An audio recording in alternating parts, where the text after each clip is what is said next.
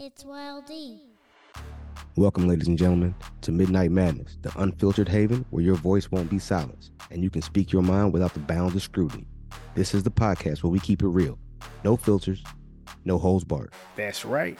It's a place for the fellas and for the ladies alike. We're here to say things that the fellas want to say to their ladies and the things that the ladies want to say to their men. We're thrilled to have you with us tonight. This is more than just a podcast, it's a gathering place for all of us to come together and share our thoughts, our ideas, and our stories. It's that time when the world quiets down and it's just you, us, and the thoughts that plague your mind. We'll laugh together, we'll vent together, but most importantly, we'll be real together. So grab your favorite beverage, get comfy, and join the crew because here at Midnight Madness, we don't shy away from any topic.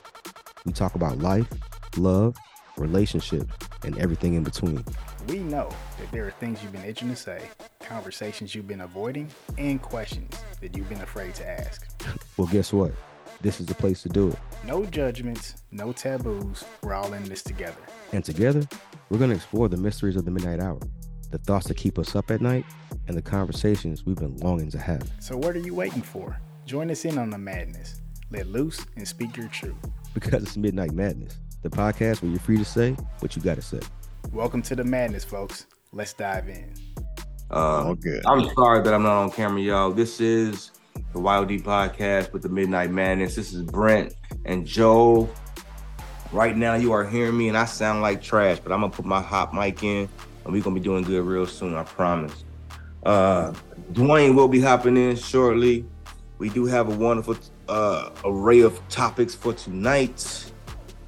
Uh, I should be in there pretty soon. I'm sorry, y'all. This is not how I wanted it to go. Oh, it's all good, man. This this the real uncut right here. It, it really is, man. This is true Midnight Madness. I mean, damn, Yeah, yeah. Midnight Love it. Summer. Love it. Uh, Keep it, keep it, keep it thorough, as they used to say to, back in the day. Keep it thorough. I like that one. uh, there are some things we do want to talk about tonight. Uh, Joe and I have been talking off camera for about 45 minutes, having a real conversation that no one is gonna know and ever hear about. And I'm probably gonna forget half of it because we're having a good conversation. But uh, when Wayne comes in, hopefully, I don't know if it's gonna happen because he's acting like he don't can't find the link. Um, he'll hop in sometime, hopefully soon. We'll make right pod. here listening to Oh, he there is. he is. Hey, my man's back. There go my dog. Yes, happy Halloween. Happy Halloween. Midnight Madness version. Uh, but yeah, back on track. So there's some things you want to talk about. Um, Joe, I don't know if you want to just l- jump right in. We were we initially jumped in talking about this. Uh, Mhm. one one of your favorite people, uh, Mr. Jim Harbaugh and his uh, Michigan Wolverines. Yeah. How do you feel, sir? So, so this is, you know, as I mentioned to you earlier offline, um, this is near and dear to the heart. I'm from Inkster, Michigan, born, raised. Um, I, as I mentioned, one of my cousins is like one of the greatest University of Michigan running backs all time, Tyrone Wheatley. So I'm heavily connected, heavily plugged in to the pulse Salutes. of the University of Michigan. And um, Jim Harbaugh, I'm a fan. I'm a fan of all things maize and blue. When I first heard about these allegations, immediately it took me back. And, and this is going to be a little bit of curveball. So, one of the University of Michigan's quarterbacks that turned out to be one of the greatest quarterbacks in the history of the NFL is whom? Tom Brady. Thomas Brady, right? Thomas. how many how many controversies or scenarios, situations did his name or the Patriots come up in during his tenure? More than a few. More than a few, right? So I'm gonna be honest with y'all. What happened for me, I stopped watching NFL football because I'm looking at Tom Brady and I'm like, hey, this dude is so smug in the face of all this adversity. Why is he so comfortable, so confident, acting this way, knowing his name is in the middle of all of this? And it made me be like, it is some bull. Because if that were me, or you know, not just me like on some black and white, but me as an individual, I'd probably be up under a bus somewhere. Why is it he can act this smug and be straight? I was offended. And I was like, you know what? this one too many of these issues with these Patriots that I'm rooting for because he went to the University of Michigan. I'm done. And when this stuff came out about Michigan, I said, you know what? I can watch game film right now of any team I want. And as long as I can see the quarterback coaches, the the offensive coordinators, defense, whatever it is, and I can see the signals they doing, you know, when they're doing all of this, I can look at that and then look at the play and rewind it a million times to tell you what's going to happen. I can do that right now. So f- a portion of this for me is this is ridiculous because anybody can do it. But the other portion of me is like, hey, if this real, I don't know how I feel about this. So I'm torn. I ain't going front. Half of me is like, this ain't a big deal. This is a ridiculous conversation. The other half of me is like, but but if Tom, sorry, not Tom, I'm I'm still stuck on Tom Brady, but if Jim and others are aware of what's happening and are complicit in this, then I might have to be quiet and sit to the side. If if Jim didn't really know, and and there's no way for me to be able to tell for real because I wasn't in them rooms. If he if he didn't know, I'm quiet. But if he did, I, I might have some issues with it. So I'm gonna stop it right there, and, and I, I would love to hear the feedback from y'all. Sir, who hurt you? Please enlighten me. What? Thomas. What? Mich- what? like how? Like I don't. I'm so confused. Mid argument, you turn from Michigan to Tom Brady and the Patriots. I did. I did. I did, man. Okay, all right. Look, um, originally I'm with you. I, I am. I, I just think that I've always thought you could steal signs. Like they do them in the game. You got some, not so much now because of the, but it's always somebody doing the, and the, you know, and whatever. You see it in baseball. Um, my biggest thing, bro, is is the elaborate scheme and the money transferring. You got people buying tickets to games. You got coaches on the sidelines of bum school Central Michigan, Indiana. I don't know what is CM something wearing a hat as like he was an assistant coach. It wasn't Central Michigan, was it? I don't think, it, but he was spying. The team they was playing was Michigan State. That's that's the situation, bro. Like he was on the opposite side. Like from like while he was employed with Michigan. He wasn't he wasn't an assistant there. He was employed with Michigan wearing the other team's like coaching outfit, hat, shirt matching in the sideline researching. Like this is, bro. I don't. I've. I don't know. It, it might. This might not. Is it illegal? I don't know. Like I, I'm truly trying to figure. I'm sure the payments. I think that's the thing, brother. It's the payments. Like you out here, you got other students, or you got students or other people at schools, universities, or wherever they at going, getting tickets Mm-hmm. to go there and record, and then sending, and you paying through Venmo and and your stuff ain't private. Yeah. I I have a thought. I have a thought. Um, for me, truthfully, I don't see a problem with what he did. I don't see the big deal. I think if you look at the history of Jim Harbaugh and Michigan and the NCAA, I truly believe that they have a problem with him because he came in as a, a big name. If you know Jim Harbaugh, if you know him from the NFL, he is the Mhm. guy that he does what he wants and he takes a different approach in getting there and he does it effectively. With all that being said, he this is his first year showing what Michigan football is really like and he can bring it back to its prominence. There's Mhm. been hints of it, but this is the first year where they're talking about it. And everything that they've been saying leading up to this year was he has to put them in the national championship conversation. This year he was doing that. And when they saw what was going to happen, he's on the precipice of a large contract to be the highest paid football, well, college football coach in history. With Mhm. all that being the case, they had to shut him down somewhere. And I'm going to say it, and I'm going to say it from a outside view. But what I've noticed with the NCAA is they allow certain people to have passes to get passes, and then they allow certain people to not.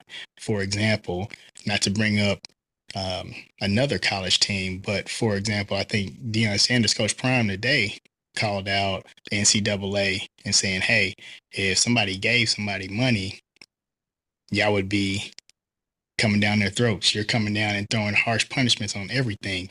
How are you going to protect the players? Because the Colorado football team got robbed. And you know these people got NILs, they got money and everything. They're in UCLA, right? they got robbed. Yeah. Um, where is the thorough investigation to protect the players from there? Let me give you another example. Just in my experience in my lifetime, you want to think about Johnny Manziel. Everybody know Johnny Manziel was not the type of person that the media tried to make him seem to be and the whole story behind him or whatever. Johnny Yeah. Manziel still has a Heisman. However, you got Reggie Bush that doesn't. Yep.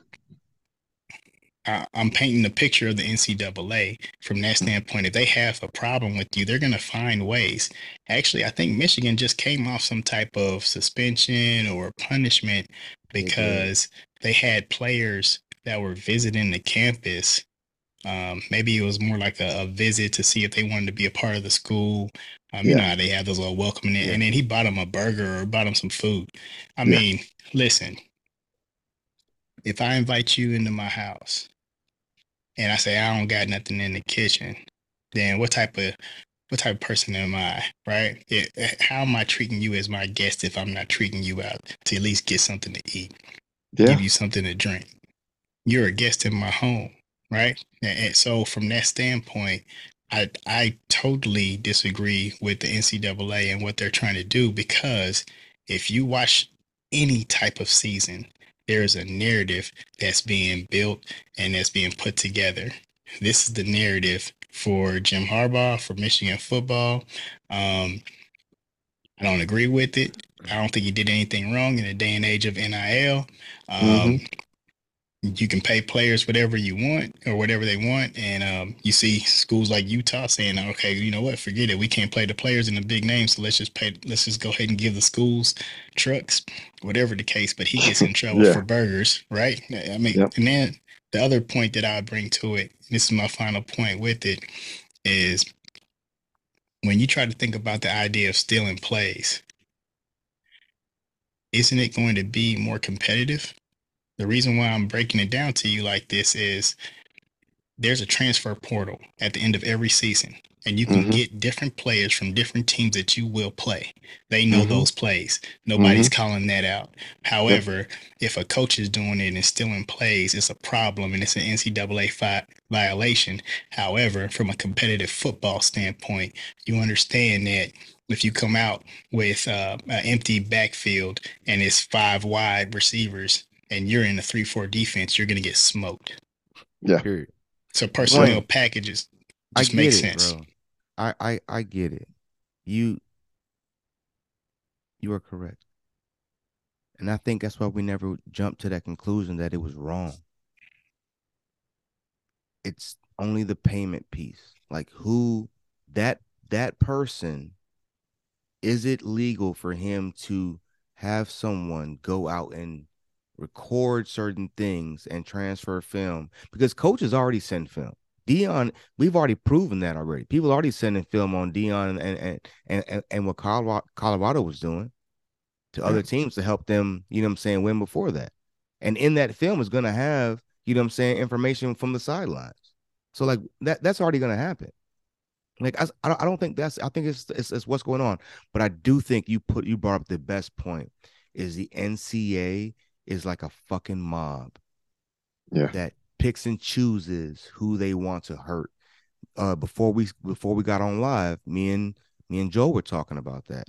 How Colorado's situation was such a, a deal, you know what I'm saying? And and and and they were attacking them and trying to there is a law right now that's going through that is trying to change how the the NCAA um and and and and NILs work with players.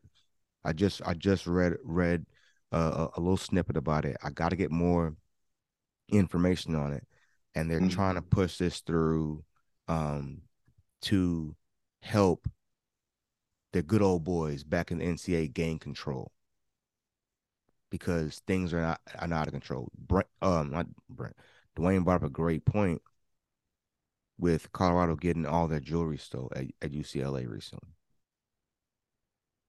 Like, there's no there's no rush to an investigation for that. Mm-hmm. There's there's no big outrage about that. It's oh, some rich guys got robbed.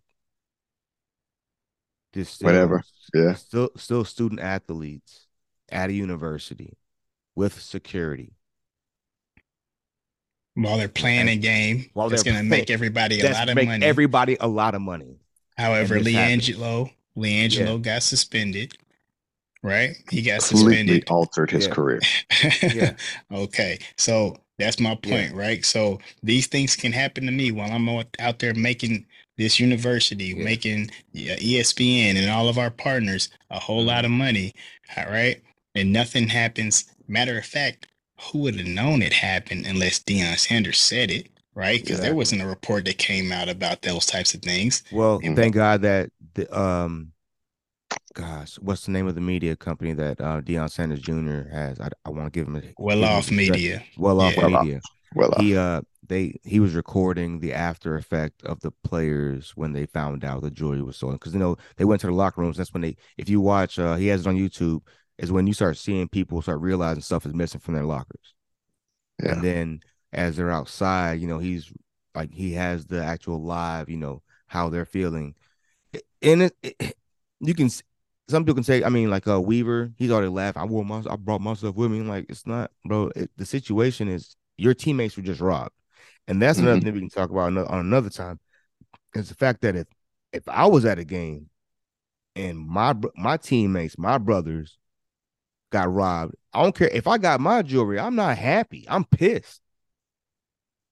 Well, you're I'm also a little relieved, right? You're oh, also oh, a little yeah, relieved. Yeah. Maybe they, but I'm not. Yeah. But they not. But they, but they're not gonna feel that. You know what I'm saying? Like I'm definitely relieved. Like you know what I'm saying. When when we get home and weeks later, after people calm down, you gonna know I'm relieved. But at, in that moment, no one's gonna know I'm relieved. I'm more in pain than anybody else because I have my shit and the people I came here to, to war with, you know what I'm saying, they were violated. Violated, yeah. So as a brother, as as a warrior in, in them trenches, that's how you. If you don't feel that way, something then you don't really fuck with them boys like you think you do.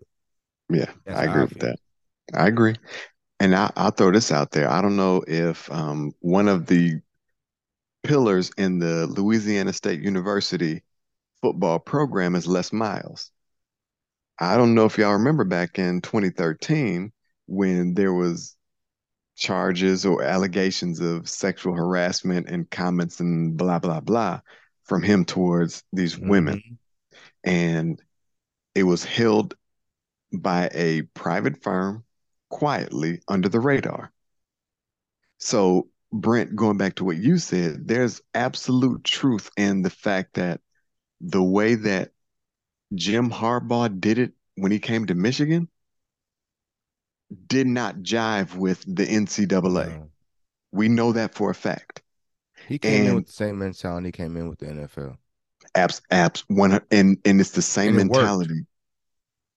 And so to double down on networking, it's the same mentality LeVar Ball had with Big Baller Brand, which is why they tried their hardest to stop those boys from having success. Now, unfortunately, Lonzo has had like has a legitimate injury, which is holding him back. But LiAngelo, there's no reason anybody can give me, based on his skill set, of the three and D NBA we play in, where nobody's playing defense anyway, why this dude who can put up points the way LiAngelo can put up points isn't in the NBA outside of a message that they're trying to send to him to say, hey, you want to battle with these big four, big five shoe companies? You want to battle with the NCAA? You want to come in here and try to tell the NBA what we finna do? Nah, we finna find a way. We can't stop Hey. Lonzo. We can't stop LaMelo. Yeah. But LiAngelo, Hey. we were able to stop him back in college because of Dwayne, what you just said, which was some BS. Because who else got some stuff like this on him in college? So Hey, we stopped quick, him there. Real quick, real Go quick, ahead, do your thing. You gonna LiAngelo or Dillon Brooks? Who would you rather have on your squad? Real question, right now, for the Well- Rockets. well, I'm- Dillon, I'm, I'm gonna I'm gonna be honest with you. I'll say Dillon Brooks, and Easy. let me let me tell you the biggest challenge with that though, because he was suspended at UCLA. We didn't get a chance to see LiAngelo in prime time the mm. same way that we got a chance to see Alonzo. Lonzo. And I think Lonzo, that that was yeah that was going to be his coming out party, or you know whether how does he fit in the Yeah. NBA game because of you know his skill set. I think that was the biggest challenge. Everybody knew that he he was coming, right? But when they suspended him and then that stopped his flow, then you know there was a lot of moving around and things of that sort. So I would say Mhm. definitely Dillon Brooks. I think Dillon Brooks is great. Obviously, he, he got a ninety million dollar deal. you see what he did in, in FIBA? Canada, Canada was not a threat. It was his play. Now Hey, they got a good squad. They got a lot of NBA players, but it was Dillon Brooks' play Hey, during just- those I FIBA just- qualifiers. I just wanted to make sure y'all on the same page y'all was. Yeah. Now, now, Brent, I'll of say this. a lot of Dillon Brooks haters out there. It a is, and they all cra- they all ridiculous in my opinion. I will say this though. And boy, dog. I will say this though. I don't know if y'all remember what the analysts, the pundits, the the NBA talkers were trying to do with Lonzo after Kentucky played UCLA. And De'Aaron Fox had a phenomenal run against UCLA. And they tried to play it as if Lonzo was trash and the Lakers should have picked De'Aaron instead of him. But what nobody talks about is his mom, Tina, had a stroke right before that game. And LeVar said to him, You go play this game. I got your mom. I will Oh, take no. care of this. Nobody talks about that. And so we can have this conversation here, but if something happened to my mom, I don't know. Even if I had a daddy, I didn't have one that was in my life, but even if I had one and he told me, don't worry, how can you not? So what I, I saw was a kid who was clearly damaged by what was because no other game did he play like that. But this happens, and then we want to use this as a measuring stick. So, So- Joe, in the moment, right after that game happened, I remember that. And hmm I don't think people they they said he had a bad game. No one, I don't think it didn't really come out until maybe a little bit after, not maybe a few days that you know his Mhm. mom that was the situation. It was it was like that immediate immediate reaction was like, yo, he had a bad game. hmm And De'Aaron Fox is, I mean, he, like, A dog. but he, what I'm saying. Like, it's He's still a proof dog. is in the, the yeah, the proof is in the pudding. Like it, it played out the way it's supposed to play out. Like he had a bad game, something tragic happened to him. He still had a bad game. Like there's players that have lost. I know, I know a mom, but like your closest sister, you're like almost your twin passed away, and you play a game and you put out 50. Mhm. Or I mean, your, I your dad, too, your dad, your dad, your idol dies, and you throw for six touchdowns. I mean, like, I'm not saying bad things happen, and some people, you know, have bad games, and Mm-hmm. somebody else, you know, has a great game, and that. But the the play, it played out. De'Aaron Fox is a, is a dog. Lonzo is is a great is a good player. Then if he's healthy, he can be, you know, an asset to a championship team. I believe. Like I I agree. mean, that's so it's not I don't think anything in that happened in that moment is really negative. It's, it's life and it's how media and how you know what I'm saying reactions happen in the moment. Because after that game, I was like, damn, Lonzo, I was rooting. I remember I was rooting for him. I was like, yo, I, and I just felt bad. Yeah. I remember hearing, I remember like being on Twitter and seeing something like like the next day and being like, ah, yo, I can, you know, but in the moment, I was just like, yeah, I thought he just had a bad game. And I was like, well, fuck it. You know, dude had a run. You know what I'm Yeah. saying? Like Steph Curry had a run. He didn't win the he didn't win it win everything either. And went on to have a great NBA career, you know. So Yep, that's for sure. I, I I don't think I think when people start doing that stuff, man, they, they really aren't sports fans. You know what I'm saying? I love giving somebody Right. some time to like prove me wrong or prove them right. I think that's that's where I was leaning into. Hey, Brent, I don't know if you know this, but you're not on camera, so I, I, snap. I Hey, so no, thanks, brother. just- all right, so um, when I look at that situation, I go back to the conversation with the NCAA, and the NFL has it too, right? But I look at the conversation with the NCAA and the narratives, right? So you think Mhm. about uh, the big narrative there was uh, LeVar Ball. He was pushing his kids, his sons, and there was there was a lot of variables that went into what happened after that game in the tournament. One was, hey, Lonzo's packing it in. He's getting ready for the draft. You know, he's a he's a top pick. Um, but how does he respond in the face of competition? And then you had De'Aaron Fox, which I don't. Sometimes people forget how he looks now, and he's endorsed and sponsored by the Curry brand now, so he has a Mhm. totally different look because he's jumping into that face of the league. But when he first came out, he had hair like Elfrid Payton. I don't know if y'all Yes, remember sir. that.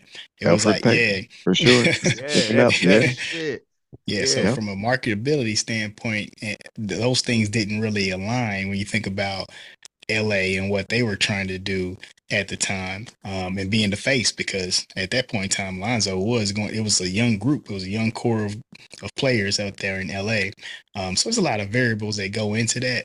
Um, but Joel, to your point, I think what you, you called out is, really important. They they tried to paint a narrative that, uh, you know, actually even I think um, uh, one one commentator on ESPN even shared his only disagreement with uh, Magic Johnson was the fact that he should have took De'Aaron Fox over Lonzo. You know, he Stephen kind A. of pushed that. Yeah. So from it out. perspective, and, and it, from my, I don't, I didn't have. I love Kentucky at least back in the, as a kid. So those, I look, I stay abreast with the talent that comes from Kentucky, and uh, even the talent that doesn't even you know, make it. But uh, from that standpoint, I thought that Lonzo was the better pick, and I still do. You know, I think if if De'Aaron Fox would have been in LA, more than likely would have been traded, and his career could be totally different at this point in time. You know, they were trying to do a lot of things to get a lot of players, and Mhm. not the ones that they had. So yep, Exactly. it's Agreed. that.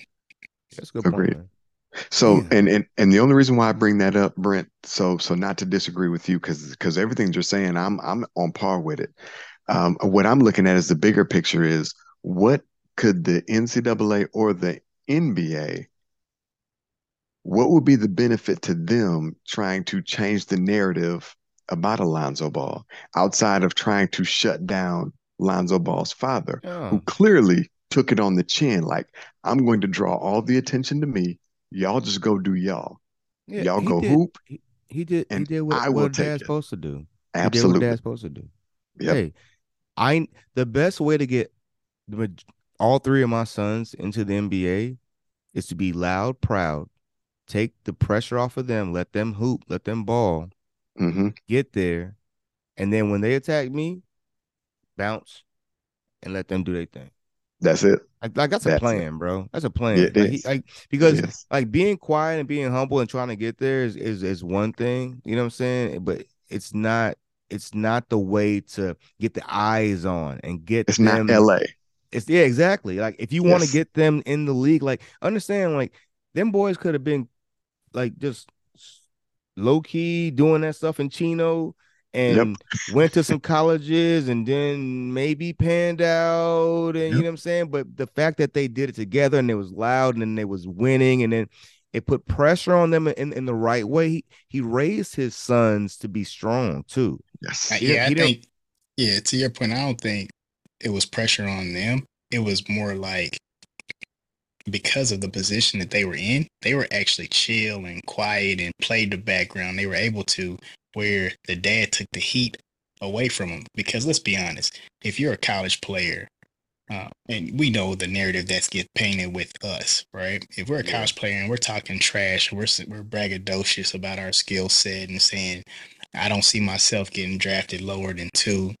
I want to play for the Lakers. It's been a lifelong dream. And you go through these interviews and uh, the pre-draft combine and all of these meetings with these teams, and you're saying, "Hey, you know what? I'm not even going to talk to you.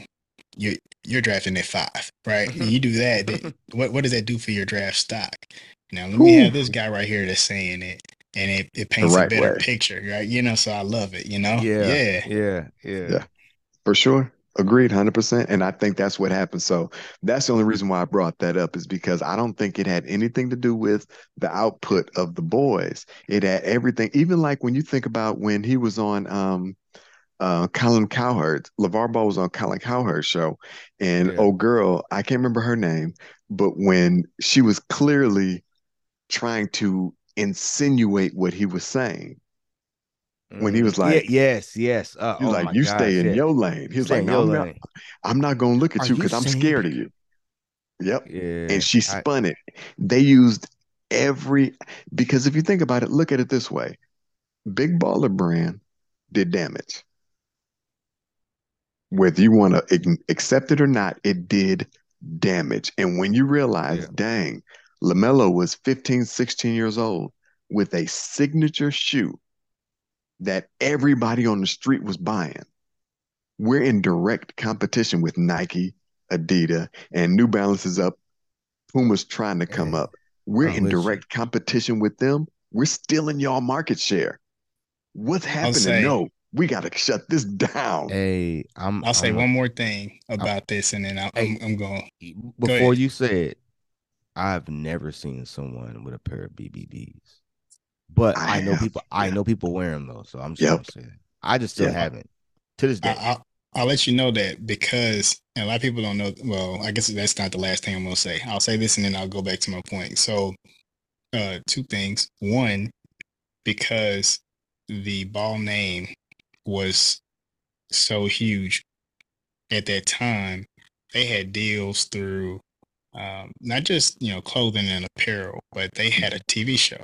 They had Yep. an MTV or actually a Facebook show or something like that, right? yeah. So Mhm. we, we watch these kids not only just make it, but make money on another level before they were able to legally make money. So Yep. from that standpoint, their name was humongous. It was just across the world. Wayne, And they would travel. are the balls?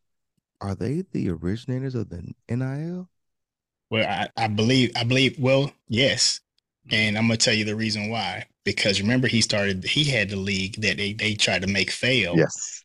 Yep. um, Yes. which ended up becoming like you know D League, G League, or whatever. But he had his league, and Yep. he was like, "We're gonna pay him." So you get- you know th- these things and these ideas they all happen from somewhere.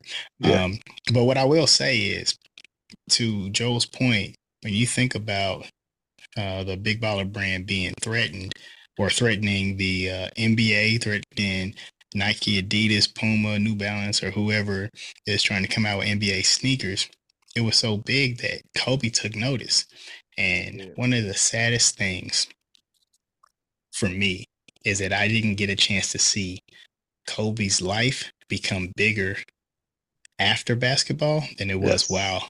Because with the books that Kobe had lined up, he was going Mhm. to turn those into movies. The other thing was, and the biggest deal, if y'all don't know, he had ended his contract with Nike. He Yep. was just about to end it, and he was going to start Yep. his own sneaker that Yep. every player in the NBA that signed with him was going to have their own signature line. Yes.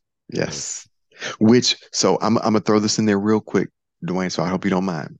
Yes. There are a ton of conspiracy theories. Man, don't say that around- shit, bro. I- okay. Yeah, no, it's true. It's true. Okay, so. I'm gonna throw two separate conspiracies. One is that because we understand how that would have completely offset the market. The other piece is Kobe was approached. Now, this is speculation. I have no evidence. I wasn't in the room.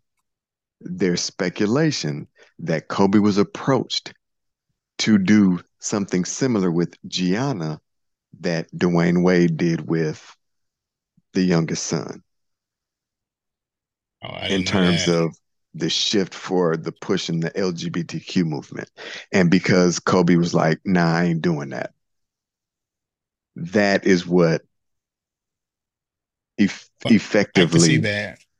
I can Yeah. see that, but I can see that um, there were there were talks. I remember them saying that, and everybody said it. They said Kobe is a big advocate for women's sports. As you see what he's doing with his daughter, and Yeah. they were like everybody was bugging him, saying, "Hey, you're gonna have a son, so they can carry your legacy."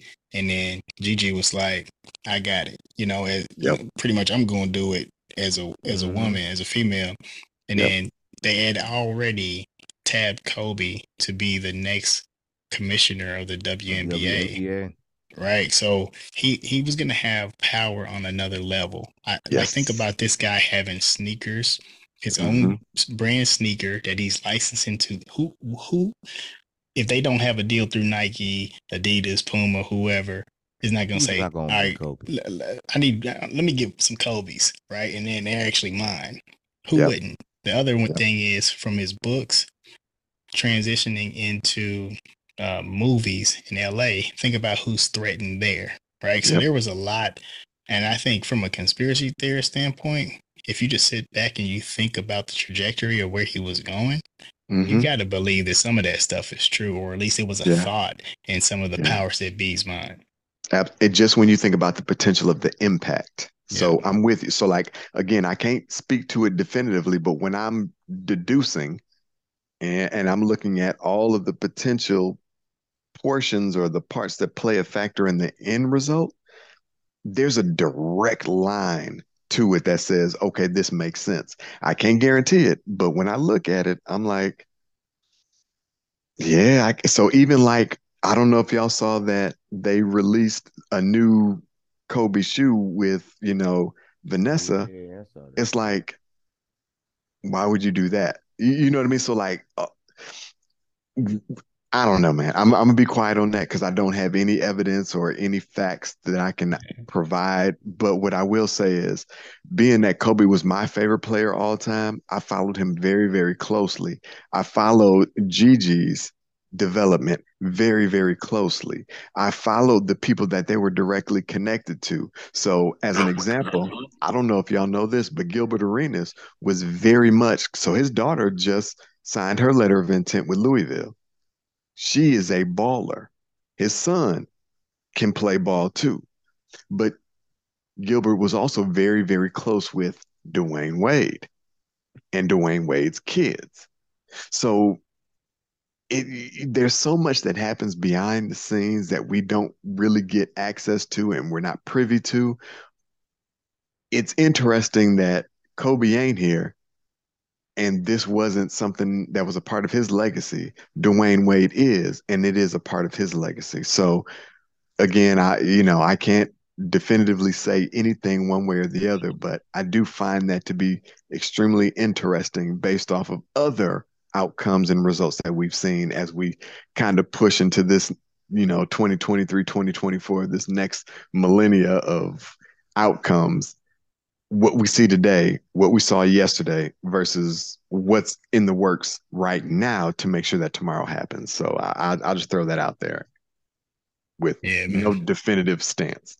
Yeah, I, yeah. Hey, yeah, this is all stemmed off of you know the NCAA and them acting as the mob, and Yeah. you know there's so many different points that we could we could build on that. I, I would even say one more point if everybody doesn't know that one, I guess, governor or senator that is leading the charge against NIL. He actually played college ball. What's crazy about that is he's really close friends with Nick Saban, who Mhm. has been vocal about Clearly. being against. Oh you my know, God. So when you think about the and the coach of Auburn. but think about the push for it right now. They're like, okay, I can't say this. Let me get somebody else to say it. Who can? But, Yeah. You know, so hey, No, that's that. real. That's real. And and then we- I'll say this last piece about this to kind of if it in fact puts a bow. If not, I you know keep it going. But when I realized, truly, truly realized how much the NCAA makes just during March Madness, and now let's condense it. Not all of. Let's just say the final four games and the national championship game. Just those three games alone. We're talking about billions of dollars on three games. So, why in the world would I have any issues with anybody digging into my market share? I'm just leave it there. Hey, Brett, you fell off camera again, brother. You And might while have he- disconnected. So, Yeah, leave the bathroom, bro. oh, there we go. Ah, okay. Do you think? Do you think? You ain't do that. I, I'm quiet. I'm quiet. Let me stop. But but Dwayne, while we wait, Brent and I were talking earlier, and and and I can't wait for him to jump back in on this. But there was an interesting revelation that took place probably two, three days ago, where one of my favorite all-time centers in the history of the NBA came out to address some rumors, concerns from fans, from naysayers, whatever you call it. Dwight Howard finally, finally spoke about allegations specifically connected to his sexuality. So, what I would like to ask you is number one, did you hear his interview from his perspective when he was on a live sharing his thoughts, his feelings, his emotions? And if you did see that, what were your thoughts as a result? Yeah, you know, so this was actually, and Brent reaching out to me a little bit earlier. I think this is one of the things that I prepared to talk about. So the hmm. segment that I kind of put together, and it wasn't specifically him, but it was just the idea of pro ball players and their off-court letdowns and how they impact their on-court performance. So my thought process is just going back to answering your question. I saw the live and I saw um, some people were asking him questions, and he was saying, "Hey, you know, where I lay my wood is my business." Um, and I get that, and I totally agree with him. It is his business, and it was never our business outside of speculation of, you know, Kobe saying that he's soft and things of that sort, or maybe he's smiling too much. He plays with a joyful spirit, you know, and you know, little small little jokes that we would say as we're kids, or maybe in the barbershop type type of talk. You know, not really saying it with proof or ideas, but just saying, man, he's he's not pretty much compared to Shaq. So you would say, Yeah. like, compared to Shaq, you know, he's weak or he's soft or whatever, things of that sort. Um, Mhm. Totally agree with him. The the problem that I have is, well, number one, it is your business until it's public information, and it's public information because you are in a lawsuit. And prior to that lawsuit, you were forced out of the well, you prior to that lawsuit, or think about after that lawsuit, because of in lieu of the lawsuit, you were forced out of the closet because you had to make a statement. You see what I'm saying? You Yeah. had to make a Yeah. statement and talk about how you were doing this and doing that, and it was consensual. From my perspective, it's no longer your business anymore. Um, t- I'm a big fan of it is what it is podcast. Actually, um, it's Cam'ron and Mase, two individuals that I listened to as a kid. And actually, and I don't know if you ever seen any type of correlation to this, Joe, but um, I talk about as slow as Mase, right? So I, I mean, that's just something that I picked up along the way. I don't know why, but I talk as slow as Mase talks. So just with a you know a southern type of uh, accent. With all that being said, I love the show, and one of the things that Mase brought that was a great point was we typically say, "Hey, what you do on your own time, it doesn't matter." Um, you know, it, it, it and he said the truth of the matter is it does matter because when it comes to making money off of the information, when it comes to media outlets reporting out on it, when it comes to um, who you're in a relationship with, and let's just say you're in a relationship with a a, a lady or you know your baby mom or whatever the case is, and if they don't know these types of things, you know Mhm. those things matter. When they think about it in relation to your kids, those things matter. On the back end of it, the other note that I would bring up is May said this, and while it was funny, it is the truest statement I've ever heard in relation to the incident. And he said, It is not consensual if it's a surprise. Facts. With that being the case, right there, with that being the case right there, Facts. I, like I said, I agree with Dwight Howard. Whoever you are, bro, I feel like you should be there freely, but you got to accept the consequences of that too. So when I think about the off court letdowns, right here, this little lawsuit trial, whatever the situation is, that's an off court letdown and it impacts your ability on the court performance because that's the reason why you haven't been in the league. That's the reason why you've been, well, allegedly. That's the reason why you haven't been in the league. That's the reason why you had to go to Taiwan.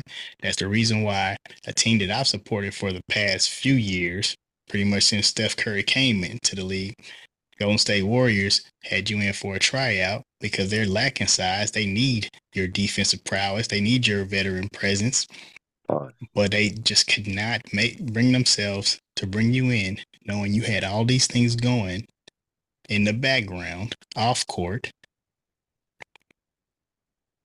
considering the situation. That is an amazing point. And it I hadn't thought about it till you just said it, but you know what?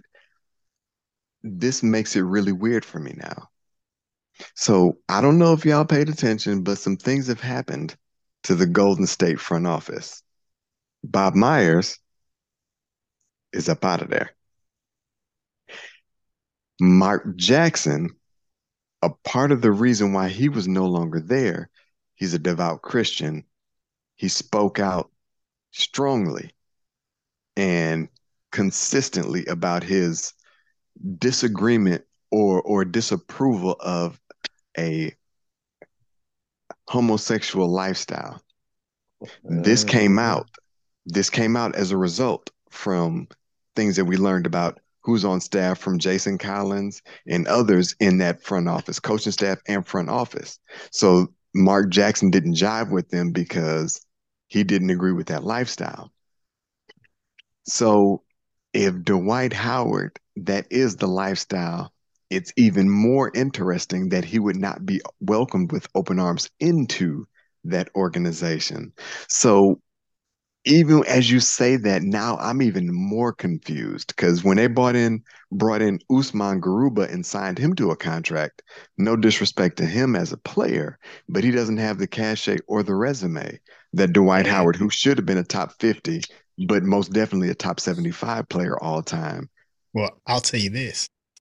In some people's eyes, Dwight Howard would have probably been a top 10 player all time if he wasn't forced to come out. If he would celebrate and say, hey, this is who I am, this is what I like, this is what I do, then it would be totally different. However, he came out and he said, this is not true. This is mm-hmm. false. Blah, blah, blah. He's denied everything associated with this until it went to court. And he pretty much had to say the truth. Acknowledge it. And, and- and Yeah. it wasn't him saying it, it was based off of a statement that was prepared by his lawyer. Exactly. And then someone else got those documents and said, oh, well, here it is right here. Well, Dwight, through his lawyer, is admitting these things. So I think that's the case right there. And that if he would have just said, hey, you know what? This is who I am before all of this, I think there would be teams lining up considering how the NBA loves money. Considering how the NBA loves money, they love support. You think about Yeah. what Taylor Swift is doing right now for the NFL. To Oh that my point, I God. don't, I don't, I don't want to take it off, but I was in Dick's Sporting Goods getting my son some cleats, and keep in mind I live in Florida. They don't sell anything else other than Florida here, okay? But there was Travis Kelce shirts, jersey lookalikes in Dick's Sporting Goods here in Florida because of Taylor Swift. So what I'm trying to say is that correlation there. If Dwight would have just came out and just said, "Hey, look, this is who I am. This is what it is," what would that have done for the league? Hmm. Being one of the best athletes to ever play Yeah. in his position is Interesting. you know but instead he was forced to come out and actually you know in an ugly situation Yeah. and he lied about it. So I think that's a little different. So, so I'll, I'll say this last piece, and then Brent, I'd love to hear your thoughts on this. No the, problem, brother.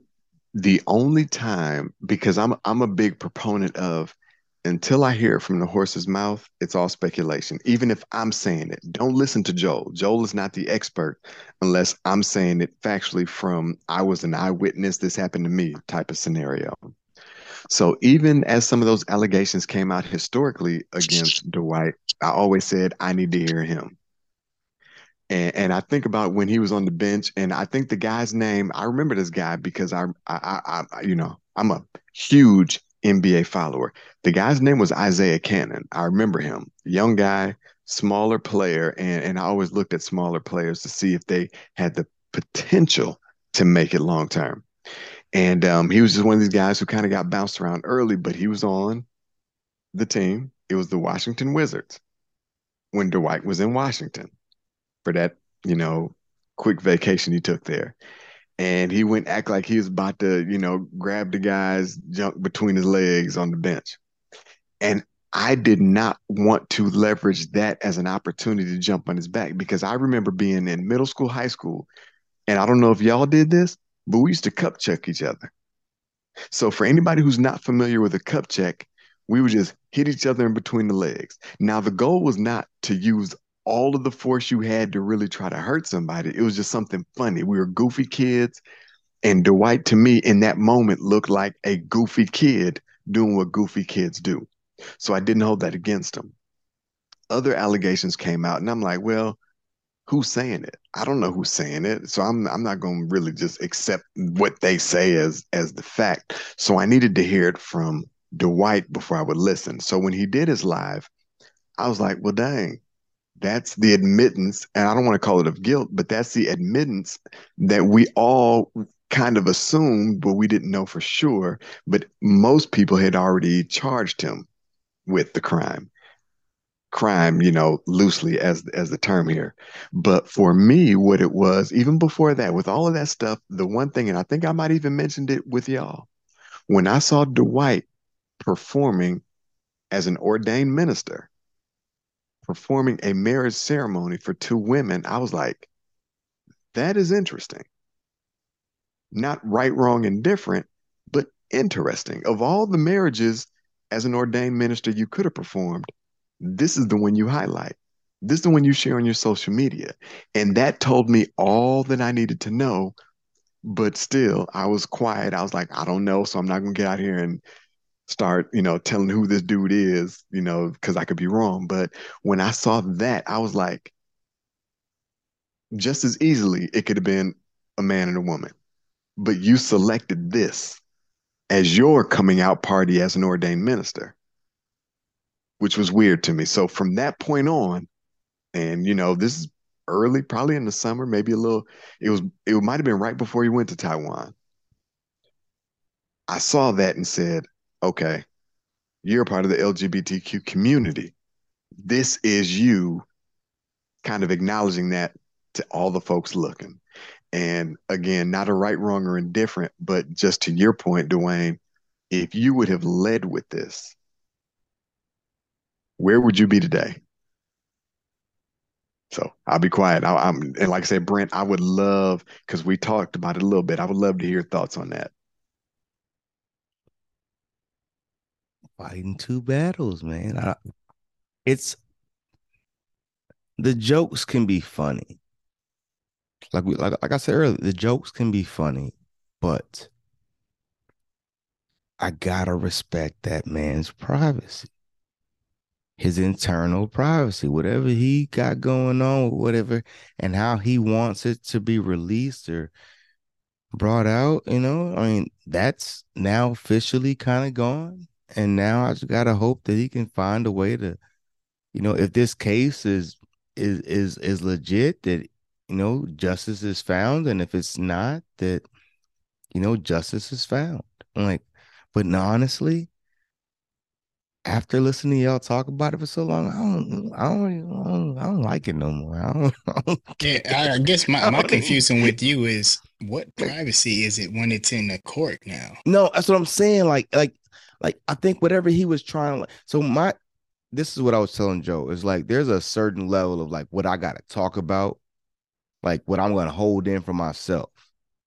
You know what I'm saying? Like I understand that if I like even like if we blow up, there's certain aspects of my life that are no longer private, bro. But there's certain things that I'm gonna hold private to me.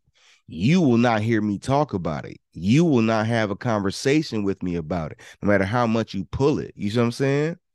That's what I'm talking about. His privacy, his personal privacy, whatever. That's what me and Joe were talking about earlier. So whatever he's trying to hold on to, bro, hold on to that. But in the end, like I'm, I, I really don't even care no more. Like if it's all, all I want to know is, is did you, did you surprise this motherfucker on some fuck shit and think that shit was cool? You a whole ass Yeah. nigga. You know what I'm saying? And I don't even care really. Like, did you do it? You know what I'm saying? But if you did it, I hope you get found guilty. If you didn't do it, I hope that motherfucker, you know what I'm saying, loses whatever he can lose for lying on you. Well, I, I look at it, and for some reason, I've been the more I I look into this, the the more I become increasingly passionate about the outcome. Um, there's one thing that's very petty of me, but I'm gonna say it because I feel like it needs to be said. Dwight Howard came into the league 18 years old a lot of opportunity in front of him. Um, life set. With all of that being said, he made the most out of it. But I do have a problem if this has been him for the majority of his life. However, he tried to hide it. And now this man has five kids. And he's doing these types of things. Just live your life and live your life free don't try to don't bring kids into it so as a parent as a father i have a problem with that if that's the case hey like some people go into their journey a little bit later in life and That's true. you know I- i'm gonna live and let live however i felt like he has been on this journey for a very long time to the point where secrecy didn't matter anymore and the reason why i say that is because he reached out to somebody on Instagram. What type of fool are you? Or what how have you let your guard down so much to where you're sending messages Hey, on bro. Instagram? Sometimes, man, you, you you have so much sex, bro. You just you just done. And you just say fuck it. I'm just I'm I'm done trying to hide it. I'm I'm just Hey. done.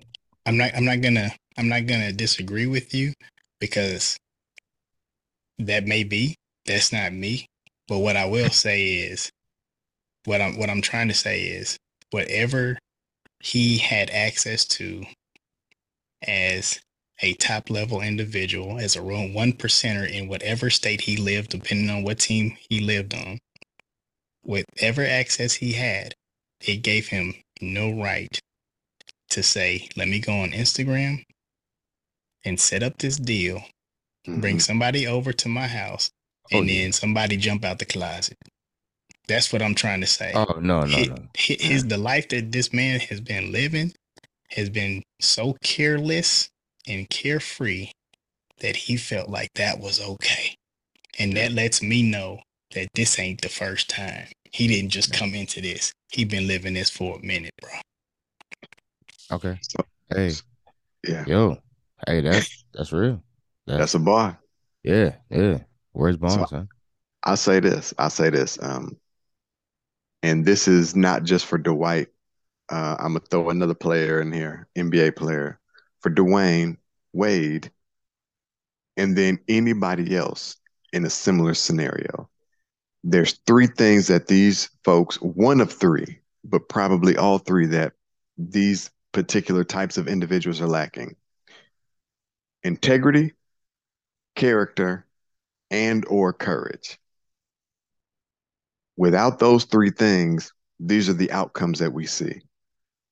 So to your point again, Finn, doubling down on that, when Dwight was right before he went to LA and they won that championship, and he was kind of showing that he was still one phenomenal athlete. I don't know if y'all saw him out there in LA doing the dunk contest out there, Venice and all of that stuff. But he was dating WNBA player Te'a Cooper. He made sure to post every video he could with him and Te'a Cooper. But if in fact he is bisexual, he never posted a video of him and Tyran Cooper. You get what I'm saying? So that's where that courage and that integrity and character piece comes into play. If that's who you are, that's okay. I'm not going to hold that against you. I don't care. Especially in this modern era, you're going to get more support than anything else if that's the case, especially as a man, and even more so as a black man, my opinion. So the fact that you don't do that lets me know that you're trying to hide something promote something else. And as a result, to your point, you bring in these five children, and everything that you've been quote unquote trying to put into them as children is all fake. So now they're seeing this and they're conflicted. So I agree with you 100%. If you decide that this is the direction you want to go and you're completely you're completely disconnected from the potential impact from the other people that you have brought into this world, you, sir, you, ma'am, are a scumbag. And whatever the negative outcome of that is, you need to have to deal with that. So I'm with you there. The other thing, the last thing about this that's funny is I love what you were saying. Uh, and both you and Brent were kind of touching on this to have the audacity, the nerve to go onto social media and and try it. You tried it with no regards. That tells me more than I need to know. And I don't know about you, Brent, you, Dwayne, if you ever experienced this either personally or a friend of yours. Personally, it was never my thing because I was always a watcher. I watched other people move, make mistakes, and was like, you know, the, the, the old saying goes, um, a, a smart man learns from their mistakes, a wise man learns from others. I was always a wise man, always. And, and that's, you know, not me gassing myself, but I always watched other people. And what I saw a lot of dudes doing is feeling like they were so fly. They were so fresh, so dope. This woman wouldn't snitch on them.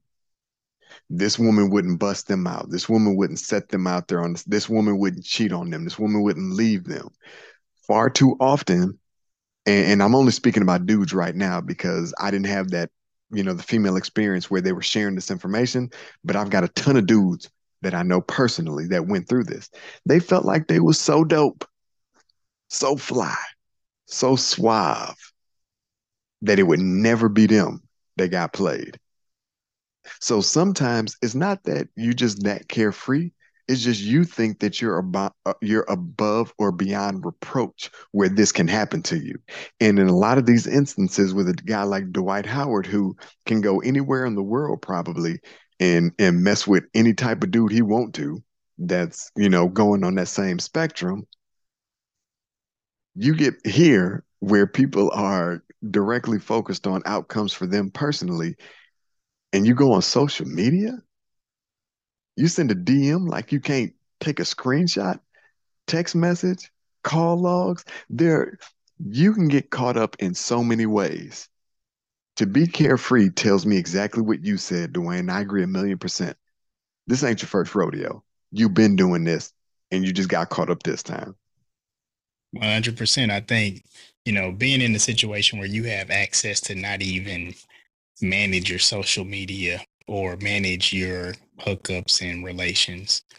Um, you can have a team or a, an assistant do that. And then to be put in that situation, it's just, it shows his level of being carefree.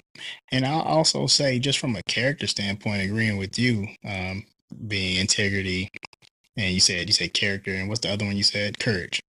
Right. So you think about it from a character standpoint and really digging into that um, everybody's seen do, do NBA since Iverson entered the NBA. Iverson came in with well a little bit of Dennis Rodman, but nobody wanted to model after that. You think about Iverson, the braids, the tattoos, what that looked like. It made it cool. The jewelry, the ice, whatever. So by the time Dwight was in the NBA, and you think about him being a superstar, dunk contest, Magic in the finals, Dwight had a certain clean cut look about him. And that's just what it was for the majority of his the early part of his career. He had the physical fitness, the frame, but there was no marks on him at all. Now, well, I remember like a few years ago, Dwight Howard had the blue colored hair, the multicolored locks, and he's completely tatted up now, like all over the place. And when I think about it from a character standpoint, I, it's not the word character that we would typically describe as, but I look at it as an identity crisis. He's still trying to figure out who he is after everything that he's done. And the reason why is because he hasn't been able to truly live out the person that he's doing in the shadows. So you're seeing these things show up. And I'm I'm just digging into it from a psychological standpoint, or maybe you know it's his, it's those the um, it's an emotional toll that it's taking on him to where he's starting to lash out in these types of ways. And the one knock that the GMs and the NBA front office has on Dwight Howard is his emotional behavior and how he reacts emotionally from the standpoint of him leaving the Orlando Magic, going to LA, and then the opportunity to play with Kobe. And he couldn't take it. He couldn't he couldn't live up to that standard. So he was just like from an emotional response to he even said it. It was an emotional response where he's like, you know what? I need to leave this. So I do think, you know, from a from being able to live his truth, from him having that, I think he has an identity crisis.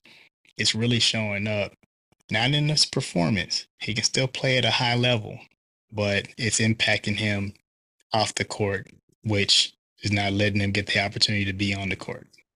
Man, bars again. And and to that point, if you look at Dwyane Wade, he's beyond his playing career, but you're seeing that same thing where stuff that he didn't do during his playing day, he's doing now. From the fashion, the clothes he's wearing, to the hair colors, to the fingernails painted, all stuff that he never did before, now he's starting to explore. And the funny part about that is,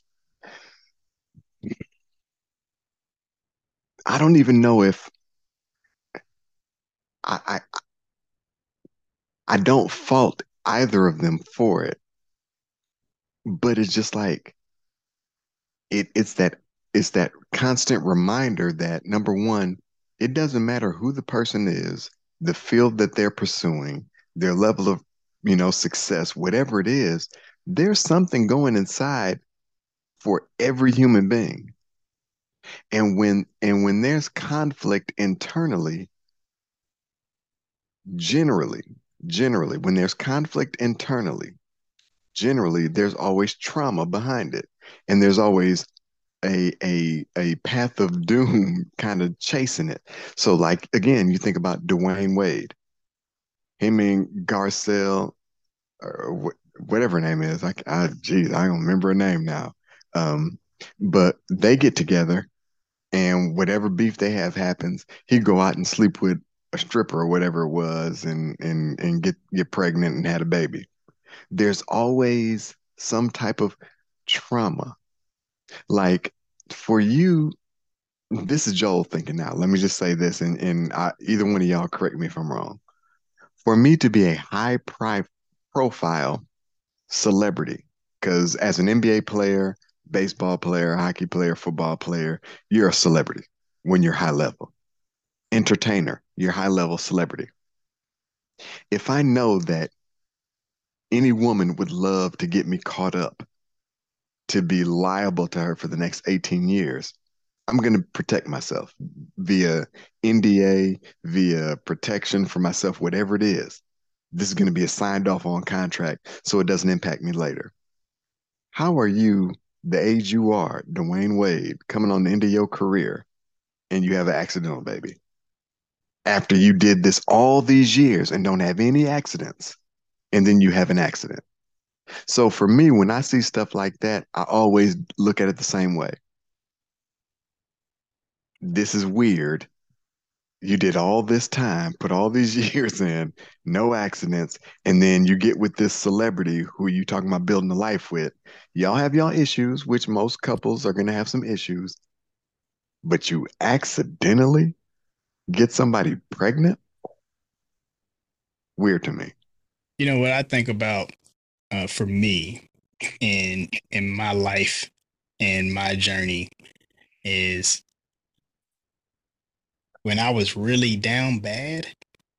One of the things that I told myself is when I get an opportunity to come up, he here's all the things that I'm going to do to make sure that I stay up and up, right? So when you think about being down bad, um, really, you know, let's just think about a college athlete, right? You know, you you're going to co- back in the day, college athlete, not NIL, right? You're going to college, you don't have money to to eat, whatever, whatever clothes you have is pretty much team provided gear, whatever the case may be. Um, and you're saying, hey, you know what? When I do get some money, or if I do get some money, these are the things that I'm going to do to protect myself.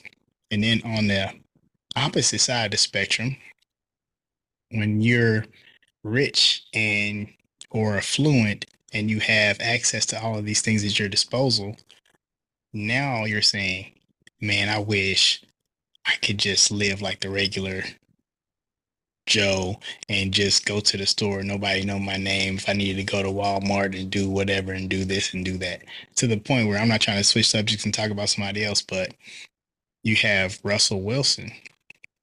He rented out a Waffle House for Ciara, his wife, right?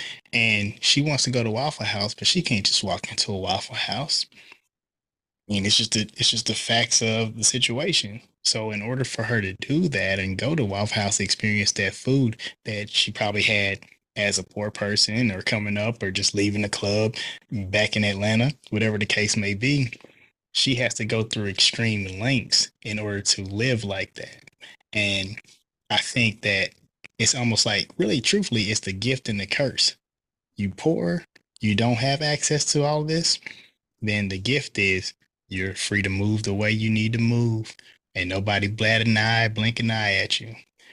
However, the curse is you really can't move like you want to because you don't got it like that. When you're rich and affluent, the gift is the affluence, right? the opportunity to to move how you want to move.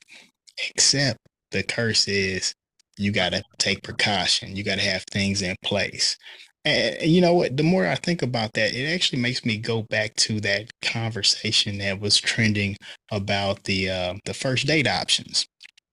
So now, you, I mean, you might see that as the gift and the curse, depending on the situation, because everybody's talking about it. It's trending. Some people don't want to go to Cheesecake Factory, where, hey, back when I was dating, if I took somebody to Cheesecake Factory, You they would balling. be number number one. I was balling, and they were Mhm. happy. That was that was an impressive first date, you know. Easy, Uh, so easy. hey, that's my thought process. But you know, just going on a dating scene, um, I'll be honest. Since I've been married, I've been slipping on that. I need to get better. Um, I need, you know, need to have those date nights. Need to do that a little bit better. Um, so I'm gonna sit out on this conversation for the most part. I may be able to chime in going back 15 years ago or so. um, but outside of that, you know, I'm gonna let y'all take the lead on this first date stuff. I don't know. I don't know what's wrong with you girls. I feel like you don't know, like you don't need love. Like you need somebody micromanage you, somebody, you know what I'm saying, tell you what's right from wrong, who's smart, who's a fool, what utensils to use, what what food. I ain't got time. I got schedule to keep. It, it, I, it, I am upset, and I saw that, and I've been holding it in. What happened to the days when we can just go out, have a small dinner, have a little conversation, go catch a movie, take a walk in the park, just chill, grab a coffee, go to a bookstore. Basic shit so I can know if I even want to talk to you. Like, I guess the difference is is the world has changed and I don't like where it went. Because now, if you expect me to spend five hundred dollars, thank God I'm in a relationship. First of all, that's a blessing. But five hundred dollars to do what? Take you out to some fancy restaurant for them to do some ba ba ba ba ba and sushi and you oysters and and drinks. And then what? One question. Hop in there. So is Cheesecake Factory number one because they're saying that hey, if you have to, this would probably be the best option, and the, really the last option is when you think about the list of twenty eight, is twenty eight like the worst option all the way down to yeah, bro. It's- I'm- Is is it the best of the worst? no, Is that what you're yeah, saying? what I'm saying. I don't, I don't, I don't think it's a list of like worst. Okay, it's just list. Yeah, it's just a list. It's like, hey, like, like taking a girl. Like, like, I, I think coffee dates on there, Yes. walking the parks on there, to the movies, of course, Nah, on there. A, con- a concerts on there. Like, I'm just saying, like, if if I meet you and you got a T-shirt that says, uh, I don't know, let me, it's fucking Taylor Swift. You got a Taylor Swift T-shirt on, and I meet you randomly. I trust. I this is I don't know why. You know, Ciara. Let's go Ciara. Fucking Taylor Swift. If if I if I see you at the mall and you got a Ciara like concert T-shirt on with some like nice ass shoes on, no pandas. You know what I'm saying? She she wearing something nice. And I'm like, yo, and we start having a conversation, and then I get your number, and I and our first date is to Ciara's concert in Atlanta or or in Denver. Like, how is that not a how is that not a great first date? Like, like, like, where the fuck have we gotten to that a great first date is is some random Benihana's or some special? I don't even know these restaurants now because I don't really fuck with them like that because I go to mom and pop spots. You know what I'm saying? That's where that's, that's where the real ballers go, where the real money Yes, sir. at. You know what I'm saying? Where, where the service is uh, top notch. Yes, So, sir. I, I mean, but I, the times have changed, bro, and it, and it's crazy to me now. And it dry and like and the fact that there are so many people that are supporting this shit. That's the part that's like really driving me crazy. Like, yo, yo, mm-hmm. humble yourself first of all.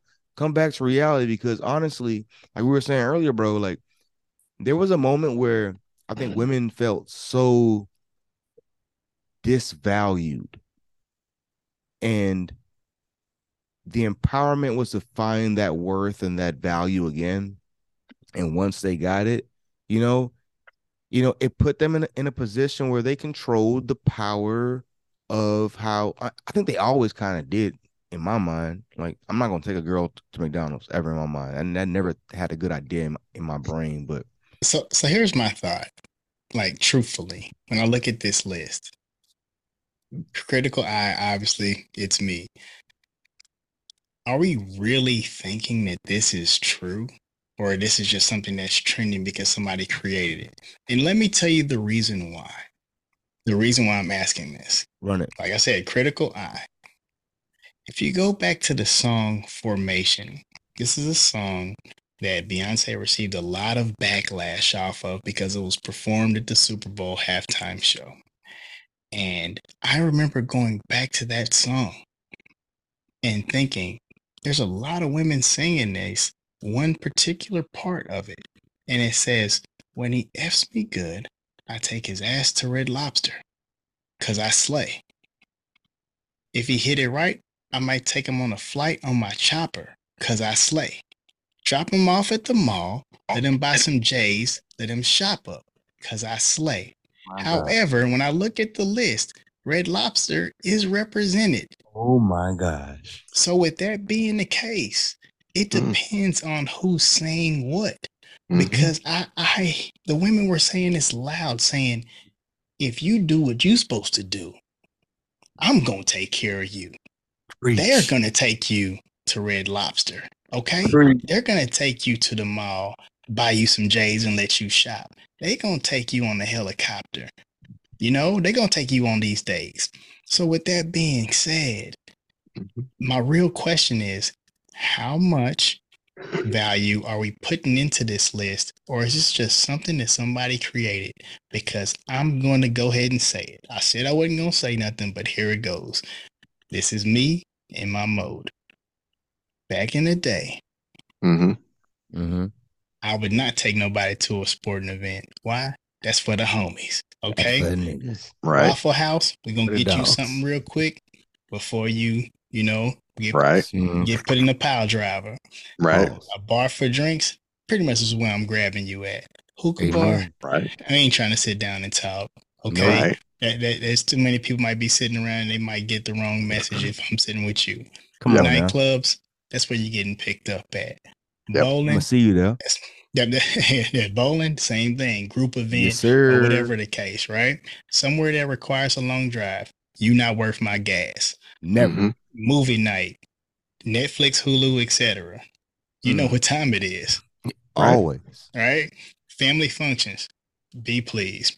Come Ice. Right. cream dates.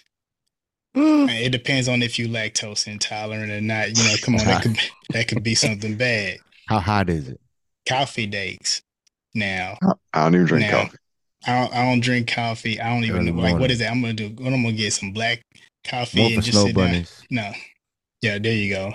And, and then you got Starbucks right there. You not worth no money to go to no Starbucks for nothing. Come now. Church. Now, number one, people don't know this. Here's the time to hear it. My dad's a pastor, so if we going to any church, we going to my church. And if you go to my church, there's too many questions being asked to me. So Mhm. that's hell no Facts. the gym more than likely that may you know you might be able to slide with me coming from the gym not going to the gym to work Facts. Come on out denny's it's racist i'm not going in there Never. I'm, I'm keeping up. I'm just going might through this. there or Real quick, Let's just run through this, man. Um, IHOP. Uh, I'd rather go to Waffle House, you know, Yep. and, and just make it quick. A buffet. Now, let's be real. If we go into the buffet, that means you're humongous. And Probably. one thing I want out of you. Red Lobster. We talked about that. We got yeah, there you go, Brent. We got um we got Red Lobster. Beyonce took care of that for us. Wingstop. Now you know if Come you on now. getting Wingstop, come Hey, on, we man. fucking- Come on, man. This come on. Buffalo Wild That's Wings. after. Now you know that that means you done leveled level up from Wingstop. From You Wingstop. know, Facts. Facts. I'm, I'm, I'm bringing you with the homies to the game. Hey, any fast food chain. Now, I'm gonna say this, and I ain't trying to down nobody, but back in the day, I come from the generation where you don't spend money on nobody, and you know, you think about um, I can't say the words, but it's a song. Uh, Bees ain't ish, but hoes and tricks. Okay, so you know, you think Come on now. So you know that, like, I come from that era right there, right? So I used to tell girls back in the day. I'm talking about, man. I'm probably like 19 at the time, and I would tell them, like, look, you know, I don't spend money on no woman. It just is what it is, and I would say this on purpose because I would end up getting them something from a little fast food spot, you know, a little combo Mhm. four ninety nine, five ninety nine, and that would make them feel so special. So this is on their list, but keep in mind, it's not no first date. If you get that, now I made you feel special because you already have the idea in your mind that I don't spend money on nobody. Easy. My house. I don't know you like that. We either in the car, your crib. Um, the movies. You already know I'm getting it right there. It ain't no date. I'm paying for. I'm not getting a hotel or something. You know, um, Olive Garden. I'm just keeping it a buck. Come on, Olive Garden. Come Olive on. Garden. I mean, that, man, that- you know that's that's cool. Like actually, back in the day, go there for a little special occasion, little birthday or something. It wasn't no big deal. Chipotle, um, it's actually newer on the list. That wasn't even something Yeah. that made like I didn't know that existed back in the day, so I don't know. Um, you know, Chili's, nah. Uh, Applebee's, nah. I mean, nothing wrong with them. Um, I don't think it's a bad date, but it just wouldn't be in the one that's closer to my house or my area that I frequent. It would be, you know, in a you know cut Chili's or Applebee's. And like I said, Cheesecake Factory. You take somebody there, man. You you off the chain. You Yeah. a star. And Yep. you know, I think about this list more as I ran through it. The truth of the matter is, we live in a world where people say, and they know for sure, for certain, what they don't want, but Mhm. cannot communicate what they do What they do. For, for it to be 28 on here, but you can't, if you can't sit the woman down, and then any woman, the majority of women, nine out of 10, if you ask them, hey, where do you want to go this weekend for dinner?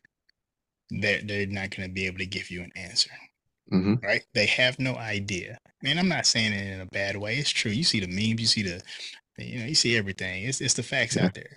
They cannot communicate what they do want. So, with all that being the case, I'm excited about this list. But the truth of the matter is, it's fake. Because if you invested, if one girl is invested in you, it don't matter where you want to go. If you say, "Hey, this is what we're doing," put on some clothes. I'm gonna pick you up in an hour or two, and then they She gonna getting dressed. That's it. Facts. Facts. So can I can I drop a couple lines on this real quick?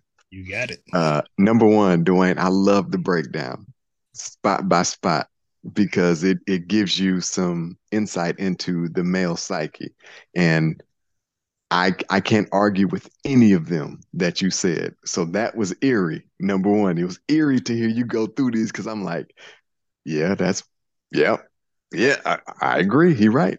So that's the first thing. Um, and and that's just to simply put it out there again. I don't think men and women understand just how differently we perceive information, situations, nuance. We just don't get it. And until we accept the fact that there is a significant gap in that, we're going to always have issues. The second part to this is, and, and this is where Brent and I kind of touched on this earlier.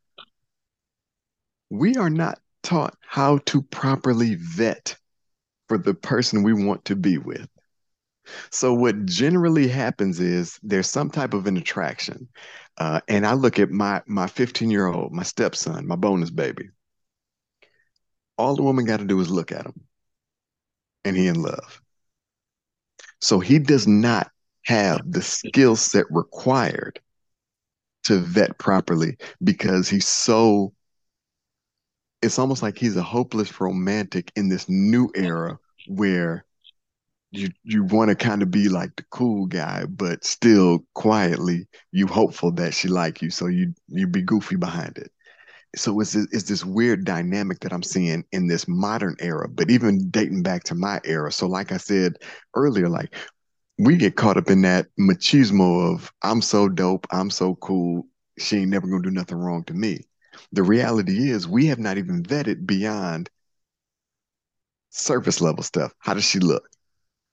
How does she interact with me? But in reality, we don't know how she deals with conflict. We don't know how she deals with problems that may be kind of festering with the family. We don't know how she looks at goal setting and achievement of goals and overcoming obstacles and roadblocks, being able to properly identify. We don't know any of that stuff. So we don't vet. We just all right, well, she's like this and I like her. And then it gets to that point where, well, I done put some time in, so you know, I, I done invested. It's it's all nonsense, if I'm gonna be honest with you. So, and I mentioned this, I don't know how many times to people I talk to, but my wife and I have a business around maintaining families. And a part of the family is husband, wife. And it's interesting because when I think about that, it's like, well, I'm not a I'm not a specialist. I'm not a psychologist, a therapist, a psychiatrist, a mediator, licensed in anything, certified in anything to give anybody advice on how to be a proper husband or wife. I'm just an expert in my journey. But all that, you know, kind of tying back to this conversation, the one thing that makes us all interesting is what is it that drives you to even want to be in a relationship in the first place? What drives you? Because that will tell you how much you're willing to spend, how much you're willing to invest in somebody you don't really know. What is motivating you to to want to even spend the time with this person? And most times it's something nefarious, if I'm being honest, for men and women. It's something nefarious that they're looking for. And it's always about what they can get from it, as opposed to how can we link up and build something bigger. So when somebody doesn't get what they want, or when they do get what they want, there's a irrational sense of not not accomplishment, that's not the word, but comfort in this is this can be this. But the reality is that comfort is built on what you can get out of it as opposed to what you're putting into it. So again, you're not vetting. And and for me, when I saw this list, the other piece to this, this was BS. The girl, they already done called him out. The dude, it was like the dude and the girl, I'm sorry, the dude and the girl were trying to do some nonsense and th- they were basically putting this out there. This was a fake video and it kind of got exposed. But to what Brent is saying, there are people who are responding to it as if it's real. That is the population that we have to be weary of. So when I talk about Thanos and being like he wasn't wrong, those are the folks I'm talking about. It's people that are completely oblivious to reality and in some instances choose obliviousness over reality.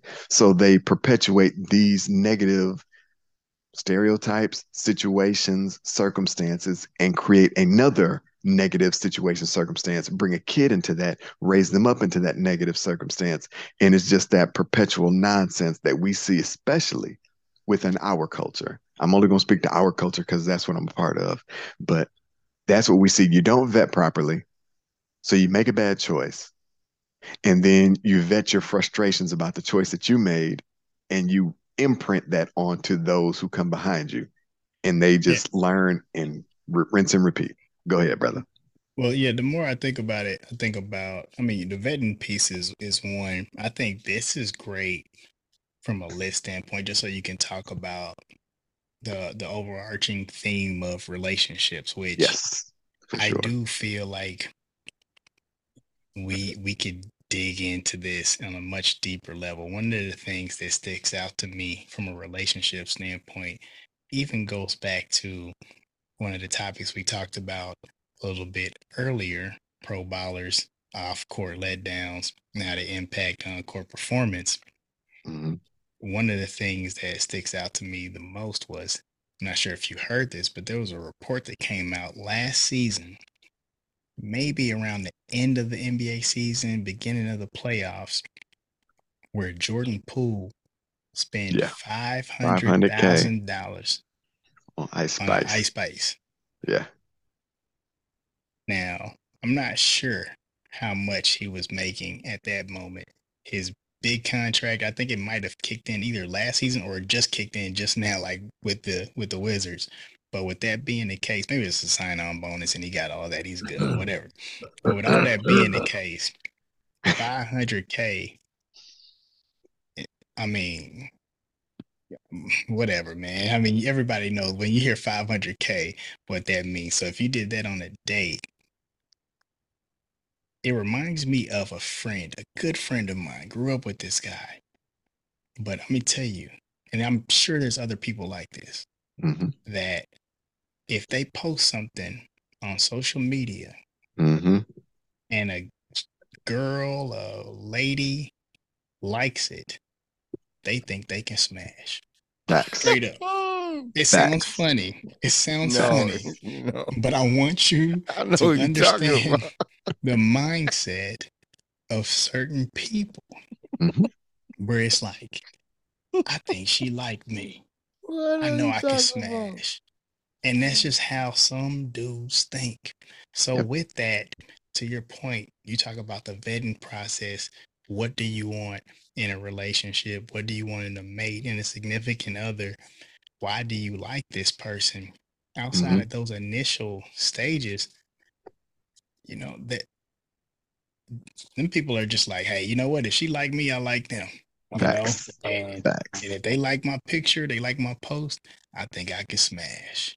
We go together. It, it's it's it's We actually go together. it's it's bad, but I want you to um, like I'm breaking it down to you from that perspective to where Yeah. these people will pretty much let go of anything that they previously would have said that they wouldn't do when that opportunity comes because they don't really have standards for their significant other, but also Yeah. standards for themselves, and ends up being a meltdown. Well, well, you're seeing it right now with- and there. Well, let me say it differently. I don't know if money is a driving force because it always is something that you have to consider. But if y'all are not familiar with one of my favorite college players, Maryland Terrapin, Joe Smith, and his wife, former porn star. Okay, so f- So I didn't know see- that. Okay, I didn't I didn't I didn't know that that's who that's who she was. I oh, know Oh, yes. that she has an OnlyFans uh-huh. and she was like, Ah. you knew who it was before. And I was thinking that, you know, maybe she was in the club or something. I didn't know what the situation was. No, former former Can I porn sign star. off my phone? That's bad. Yeah. Has, I mean- has anyone seen anything Go ahead. Anything like what? from the? Uh, Footage, footage of her in action. yeah. I've not searched it. Nah, I, I just don't I just saw intend the clip. I just saw the clip of them arguing. And that's Mm. why I didn't know I didn't know who she was. I didn't know. I just knew that she was Joe Mm. Smith's wife and he didn't like her having OnlyFans and she didn't tell him. Yeah. Um he had to like find out. Through I the mean, like I said, re- relation nah, do no homies. Stop, man. It had to be social media. Somebody sent them a little note Mm-mm. or whatever. Is one of the homies? I don't know, man. He said through the Oh. streets or through the Said, homies. Brent, man, you gotta stop that, man. You gotta stop. You see, you see, look, we gotta protect our pro ball players, current and former. Lorenzen Wright had a little situation, man, with his wife. So, so you say the homies. I ain't trying to see Joe Smith in jail Yeah, because the only way the Yeah, you homies right. gonna know is if the homies were subscribed. facts. Which is problematic. Hey, look. Don't subscribe. Come tell me. don't, don't subscribe. Come tell me. I like that one. Yeah, but no, that's that again, bars. Y'all, y'all, y'all spitting bars right now. I agree 100%. But again, the reason I bring that up is because again, far too often, every decision. So there's a difference between men and women. Men are more visual. Women are more concerned with outcomes like security, stability. What do what does tomorrow look like? Am I going to have to work? Am I going to be able to move this way? It's just a difference in how we approach the situation in general. So when you look and you see a woman who's attractive, you know, just aesthetically, like pretty face, body's built the way you want it to be built, there are a lot of guys who are willing to accept and tolerate any past behaviors because the aesthetic is there. And all I got to say is, yeah, you know, I used to do that, but I don't do that no more. You know, I'm I'm being 100 with you. I'm being honest. So now you can trust that I'm always to be 100 with you because I just told you I used to do porn. What I didn't tell you is I did 5,000 scenes. Um, so I made it seem like I did, you maybe like five, ten of them, and then it got out. But anyway, that's another topic. Point being, Bro, who the hell are you talking about? S- speculation. I'm just, I'm making, oh, I'm making I up stuff. "What. No, I'm making up stuff. got No, I, I got a catalog. 5,000. Got all, I got all 5,000 of her videos in, in a playlist. Hey, you know Brent. Brent be looking at stuff and then saying he should, he would be able to be a star, and I'm like, hey, look, man, Hey, pause, keep that bro. to yourself, Pause. bro. Keep that to Pause. yourself, Pause. man. Why you You bringing know, up old shit, bro? because man, I told you when it left your head and then and came into mine, and that that's Oh, where the big pause was. So I Man, said, you know, No, so now I can't get rid of it. No, the big pause is you saying when it left his head. That's Yeah, a that's super pause. That's pause. pause. pause. That's Pause pause. my That's face pause. looking like that. Pause. Pause. Yeah. Hey, you know, I um the the biggest problem that I have with it outside of um her recording the interaction and putting it out there that, Yeah. that- Yeah. that's that's one that's big but the other part of it was the statement you knew who I was before When you you met met- me Yeah.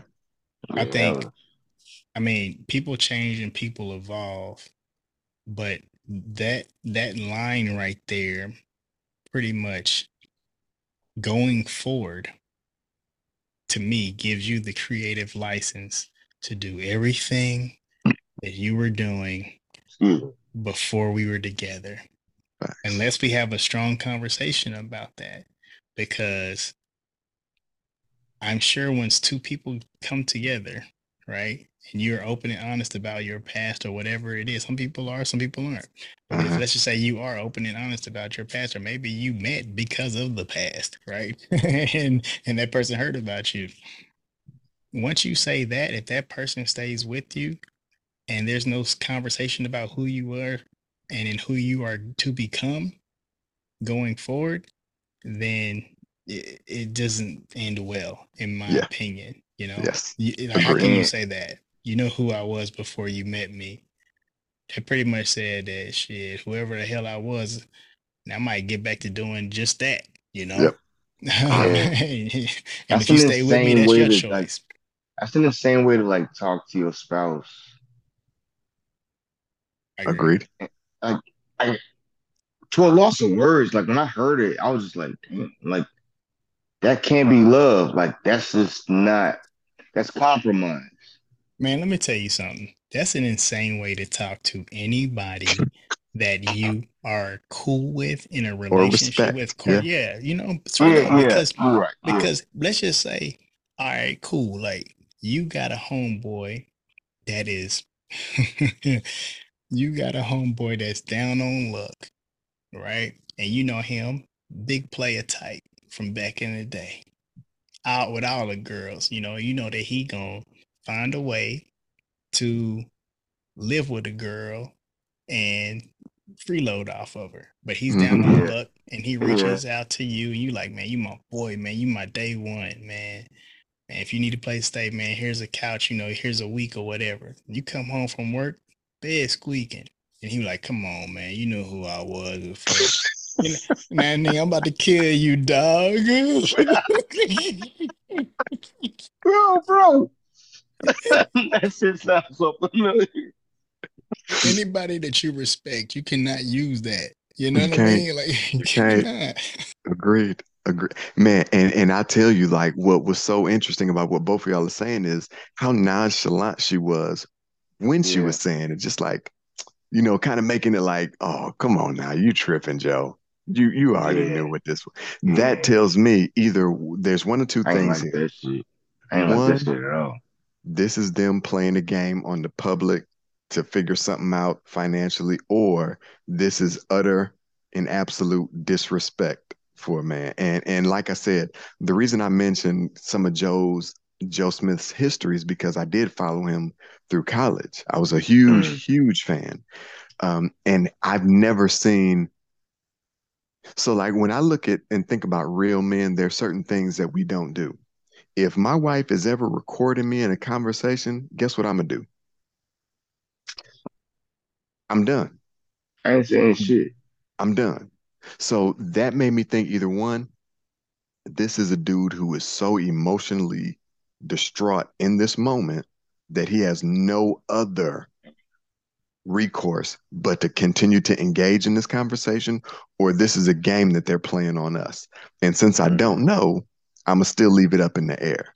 But Mm. when I think about Will Smith, similarly, I see some of these same type of behaviors from him. So either one, Will and Jada are playing a game on us, and they just keep on, you know, bringing us deeper and deeper in, into their, you know, web that they're weaving, or Will Smith, Joe. Sm- Wow, Will and Joe Smith. That was an accident. Gotta stay away from them, them Smiths, Got man. them Smith brothers. Stay away from them.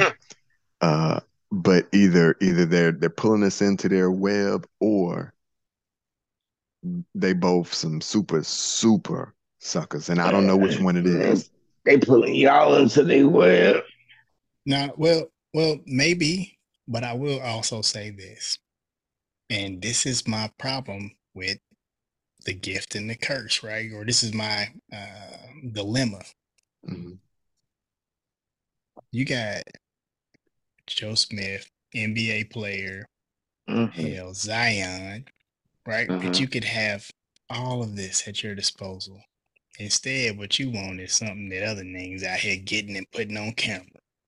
And I wasn't even trying to talk like that, but it is what it is. But nigga, that's man. really what it is, bruh. you, try, Come you on, want man. that. There's so many you try, gems out here in the world, bruh. right? So And many- you you want to so lock many- down something somebody doing like this and you know what I'm saying? Or somebody hey, had- bruh. come on, My My man. bad, man, man. Raw Stop on the triple on the triple threats. Come on, man. On the man, Dingo Warriors out here That's- spraying the thing things and the boom boom you- pause pause, bro. That's, That's what you want to lock down? Come on, if she was doing that, let me tell you something. I'm gonna say it, and I don't know this for sure, but I truly believe it based off of my childhood. All right. that The sounds weird. women in that industry Mhm. are not doing it for the money. yes, they're getting paid, bruh. They're, yes, they're getting paid. But I'm letting you know that they're not doing it for the money because that money right there, they can get it without being on camera. Okay? Doing the same thing.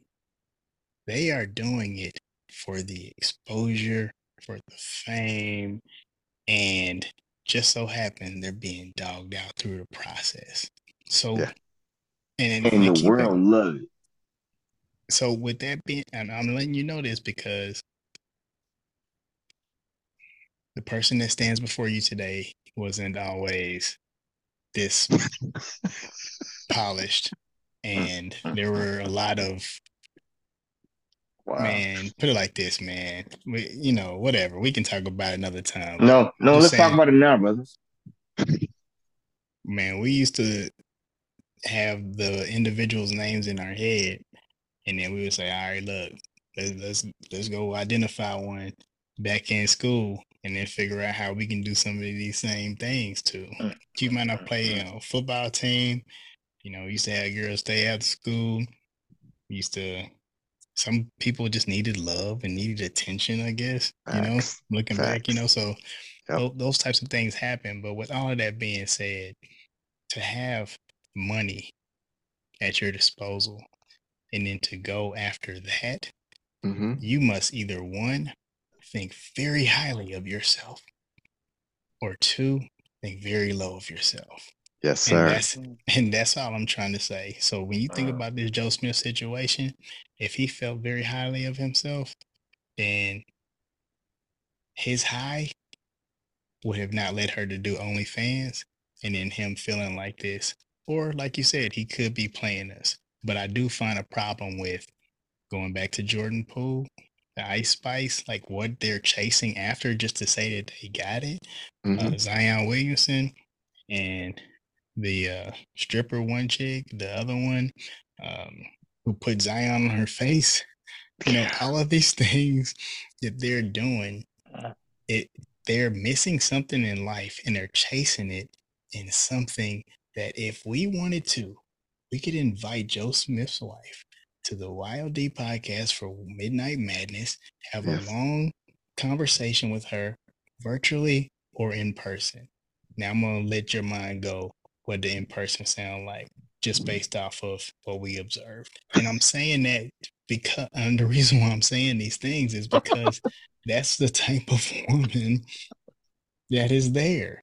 Right? That's the type of woman that's there. But you have been blessed with millions of dollars, and that's what you chase, and everybody else don't even have to chase. They can walk up to it. Yeah. I'm done. So, no, I, bruh, you have just dropped so many nuggets of wisdom on the table real quick. Hey, listen, so similarly, my pursuit was basketball through college. So I went to a small college And just being a part of them scriptures put you in a different echelon in terms of what Sure. people were willing to accept. And and I'll put this out there. Um, and I probably shouldn't, but I'm gonna put it out there. Um, Midnight Madness, right? There was an incident, a situation. I call it an incident because of just how ridiculous it was. This this young lady was pursuing me so hard, and I had absolutely no respect for her. It was in the little broom closet up under a staircase. We went in there so she could handle her business. And when you think about that and you extrapolate that in terms of people who are willing, scenarios that are much, much, much worse, you quickly find, to your point, they're not doing this on camera because they need the money. They're chasing something else. Now, whatever that what else is, is not my job to determine, but I can be honest enough to say at this age now, looking back on you know situations I found myself in, friends of mine, situations they found themselves in, situations we found ourselves in together. I can say for a fact there's always somebody who's willing to go that extra mile. And there's generally not anything you can point to specifically on the surface to justify their reason for doing it. So, what that tells me is one of two things. One, I don't have a very high level of standards that I'm putting out there. Otherwise, I wouldn't accept this person into my space. And two, they don't have a high level of standards because of whatever has happened in their experience. And when you are honest enough to acknowledge that the only reason why I did this is because my standards were low. And and quick sidebar, one of the things that I, I said to my my oldest, my 15 year old, my bonus boy, was like, as cheesy as it is, and it is gonna sound cheesy, as cheesy as it is, you have something very special to offer the rest of the world. When you give that away freely, somebody can, for the rest of your life, hold it over your head that this thing that's supposed to be special, it ain't really that special. Cause I'm. I'm gonna say it this way, and, and I apologize to anybody offended. Cold, lonely night, middle of college, everybody doing this, everybody traveling, about to head back home. The fat girl in in the school that's kind of cool with everybody. You mess around and knock her down. Now, in the moment, it's just like something, but when the grand scheme becomes the picture that you're painting for yourself, you're like, oh my God, why? Why did I? Because now, even if you deny it, that girl can forever and Mhm. always say, I had him. And ain't nothing you can do about it. That's very true. That's very true, man. That's the facts. Um, Yeah. man, I think I think we lost Brent, but um, from my standpoint, when I look at it, that that's a that's a terrible situation It that is. Joe Smith has found himself in. But Mhm. I also think, and I don't know if the NBA still does it, but uh, the the NFL would do it. Even going back to Tony Dungy, when I was young, I had an opportunity to be in a Tony Dungy football camp. That's dope. one of the best experiences ever because Tony Dungy, he's he's cool, calm, hmm and you know, relaxed guy, but he has words of wisdom. And this was actually when he was the coach of the Tampa Bay Bucs. So prior to him going to the Colts, Colts to win it. yeah. Okay. so, but we knew that you know he was he was really good defensive coach, and you know he was he was passionate about player development. Um, when I think about that, the NFL does it too. They do it for rookies, like welcome to the league and things of that sort. I think there are opportunities for us to address these situations, not really us, but the, the league to address these situations as cautionary tales. Mm. Because a lot, I mean, we talked about it previously, a lot of players end up messing with the same women. Like Yeah. they just hop around, even to the point where we didn't talk about it, and I, I don't know if Brent's phone might have died, but um, the league right now, James Harden just got traded. I'm sure you saw that he got Yeah. traded to the Clippers. hmm one of the things and the reasons why people are saying he didn't want to play for the Sixers anymore, outside of Daryl Morey being a liar and lying to him, was his ex girlfriend has married. Um, what's the guy's name? He used to play for Phoenix, Golden State. He had blonde hair for a little bit. He's a hooper, though. Kelly Oubre. Oubre. You're right. I forgot about that. Yeah. So so he was like, man, no, this I'm done. That's why he started saying I'm not showing up. You know, when they signed Oubre, and Oubre's there. You know, that's his wife now. So uh, you think about that dynamic, just messing with the same woman over and over. It has to hurt a team in some way, form, or fashion. Hurt the player as well. So sure. something to think about. Um, you know, choosing the right one. Like I said, I feel like that's something that we should talk about more and more. And Yeah. I don't think, at least I haven't done the research and uh, the the scientific evidence to say like who is your soulmate and really identifying who that is.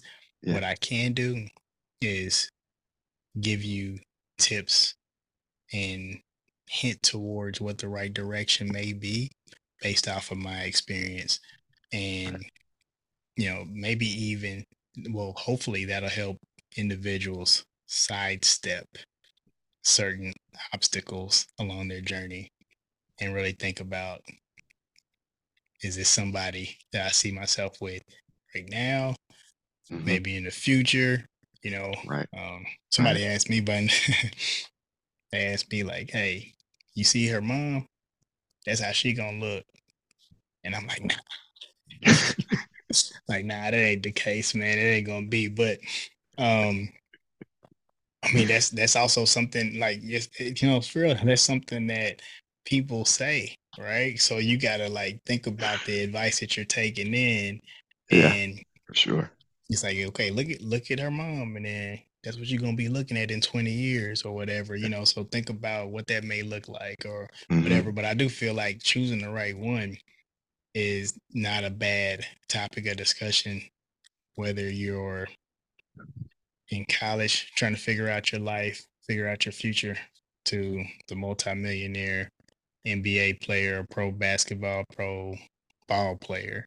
Yeah. um that's just my thoughts.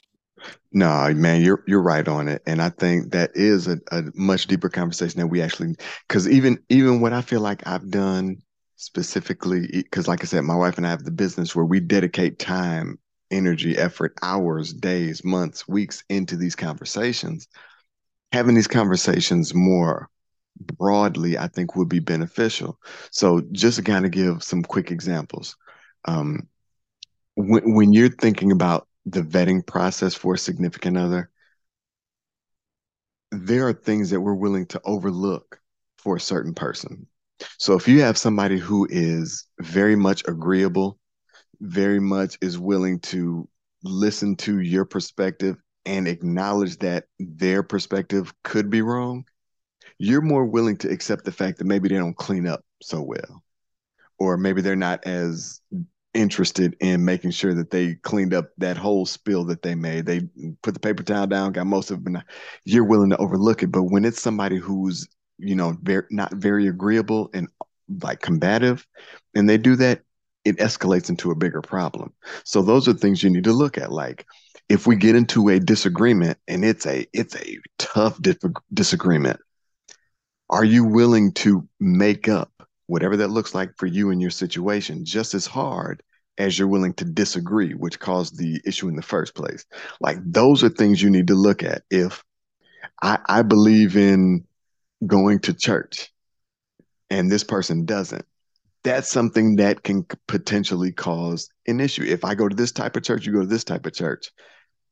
If I know that you're not willing to look at another type of church, that's cool, but that can potentially be problematic are you willing to accept those things as problematic and saying, I really like this person, but I don't want to have this type of impact on them.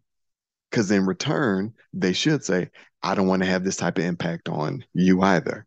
And then y'all can amicably make whatever type of separation in that relationship you need to make. That is the vetting process that that I'm talking about. And I believe similarly, that's what you're talking about. It's those type. It's not just make sure he got a good car, make sure he got some good credit, girl, make sure he love his mama, make sure he got a job in his own place. That's all superficial stuff that can go at any moment. So yeah, we're on the same page with that. I think you need the conversation has levels to it and has to level yeah, up. Like sure. you have those those and let's just say when we were first on the ideas of what a long-term relationship that could turn into a marriage would be you have those basics you know you say like oh make sure he has a car he has a job not even a good job it's like he has a job or he knows Period. what he wants to do right yep. so those types of things continue to grow and then it steps depending on your maturity level where you are in your life and what you're looking for. Um, so yeah, it, definitely more conversation around it. Um, I do feel like we can continue to build on this this date thing, and but also yeah. the biggest challenge what I see for the world today. And I'm done after this. I'm not gonna keep talking about it, but the biggest challenge I see for the world today is we allow the thoughts and opinions of others to sway what yes. we want. Yes. You know? uh, and yes. I think, and it's tough because I can raise my hand today and tell you that I'm the type person that used to order stuff off of the infomercial. I'm gonna, I'm gonna tell you what it was, man. It wasn't a Swift. it sounds funny, but um, it was like this, like it was a rag that they were selling like a dish rag, but it could do every everything and it could soak up like so much water. And and I was like, man, I need that when I'm washing the car. Matter of fact, I need that when I'm doing this, and I, uh, and I ended up buying it. I'm gonna tell you what's so crazy about that situation as I break it down. The more I think about it, is my wife couldn't believe that I bought it. Mm-hmm. So not only did she it didn't sit with her that she was just like, I can't believe you didn't buy it. She waited until we had a group function. And she was like, Man, y'all know Dwayne bought a ShamWow. That's what it's called. You see, ShamWow, to I remember. Bought a ShamWow. They like, man, you be buying stuff off infomercials. I'm like, man, they got me, you know. but what but that's what it is, right? Like yeah. we see these things trending, we see what other people have, and then we're mm-hmm. like, you know what, that's what I want. And if we don't really sit with ourselves outside of everybody else and really think about what do I want from me, then mm-hmm. every time we turn on the TV, anytime we open the app, we're gonna always say, Well, you know what? This is what it is. And then next thing you know, you've been in 10 different relationships, been Facts. engaged three different times, but you always find something that you don't like about this one. Yep. That the other person ain't showed you yet. Yep. Right. yep. It's not that they don't have it. They just found a way not to show that to you because you mm. let them know that you're not into that and you're not looking for that in the beginning based off of your situation. So they're hiding it. You know. Yeah. Preach. So I will I will give this last piece and then if we want to wrap it up, we can. In this it's midnight madness. I went to prom with a girl that was not very attractive a part of the reason why I went to prom with this young lady was one of my best friends, probably my best friend in my high school experience, was like, You going to prom? You think about going to prom with her? And the way he said it was so dismissive, I'm like, because she was a cool girl, cool girl, good heart, good spirit, all this stuff. Um, she was really into me. I wasn't really that into her. Um, and even in my, I never had a girlfriend that I went to high school with in the same school. I always like it was always somebody that was outside of the school. So this is the first girl I really. So people weren't used to me, you know, interacting with a young lady like this at our high school. So when he said that, I'm like, yeah, what's wrong with her? And I wound up going to prom with this girl. And the only reason was because he said that. I wasn't into her. You know, we were kicking it for a minute, and it was, you know, kind of like I said with my with my youngest, like she was interested. So I was like, okay, you know, okay, let's let's kick it for a minute. Um, and and then we were kind of coming up close towards the end of the year, so it just kind of flowed perfectly for that to be a perfect storm.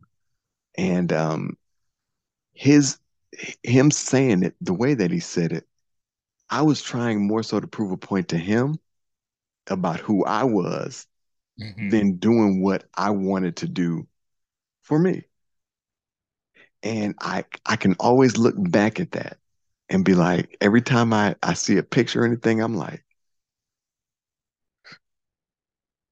you know, and it's like, but this I created this scenario because I allowed somebody else to impact Yeah. my thought process. So when I think about social media now, I'm like, bruh, imagine if you had not just your good friend that you're just having a random conversation with, but 80% of your existence during a day mm-hmm. directly connected to somebody else's thoughts. Who the heck would I be? So just throwing that out there for the world. Man, I think that's perfect, man. Hey, with that, I feel like you know you're in a prime position to go ahead and close this out. And know, for me, I think if you wanted to reiterate what you just said or build on that, then that's Yeah. perfectly fine. But I think that that that's hitting the nail on the head right there, man. Yeah, so so I- okay, I'll go ahead and try to close this out, but I I do think, and I want to say that this is a lead up to a much deeper conversation. I think it connects directly to uh, the dating list, and I think that um, it it I think it's an interesting activity to get an idea of what not just somebody who's trying to create content, but like what what does the general public think about what's okay for a woman in a date and okay for a man in a date, and then bring you back to reality as a result. And to tie it back to what I was just saying, the reality was I wasn't really into this young lady like that. She was a cool girl. You know, she she was really into me. She didn't do anything wrong by me, um, except for some other stuff a little later on with her getting pregnant and, you know, making it seem as though the baby could have been mine after her mama hid her out in another state for a little while. But another conversation, another day. Um, and then come to find out when the baby was born, the baby looked just like another dude. And it's like, wait a minute. But again, another conversation, another day. Um, but point being, when you're talking about vetting, when you're talking about a significant other, when you're talking about reality, real life, a life partner, and you don't want to be somebody either in Joe Smith's situation where he was unaware or Joe Smith's situation where he's aware and they need to do this. If you're trying to avoid all of that, you need the tools to vet. And the vetting process doesn't start with somebody else, it starts with you. And a big part of that is how susceptible am I to accepting somebody else's perspective, ideas on who I should be, what I should be chasing after, um, what they want me to be. How much am I leveraging that to be who I who I'm going to eventually become, and how does that directly interact with who I select to go along this journey with me? So the vetting process critically important, but it starts with vetting yourself, and that's that introspection. So I'll leave it at that, but that's definitely a much much deeper conversation. And that's a wrap for another episode of Midnight Madness. We hope you enjoyed the conversation as much as we did. Absolutely. Remember, this podcast is for you, and your thoughts and ideas are what make it special. Before we sign off, we have a small request for you, our amazing listeners. If you found value in tonight's discussion, if it resonated with you, if it made you laugh or think, please consider subscribing to Midnight Madness. That's right. By hitting the subscribe button, you'll never miss an episode. And we got some incredible conversations lined up, and we want you to be a part of them. And don't forget to hit the like button, share this podcast with your friends and loved ones, and leave a comment. Your feedback means the world to us. Your comments, your thoughts, and your ideas are what keep the conversation going. We're always eager to hear from you. So until next time, thank you for joining us in the madness, for speaking your truth, and for being part of this incredible community. Keep the thoughts flowing, those conversations going, and those ideas growing. Stay unfiltered, stay real, and most importantly, stay you. We'll catch you on the next episode.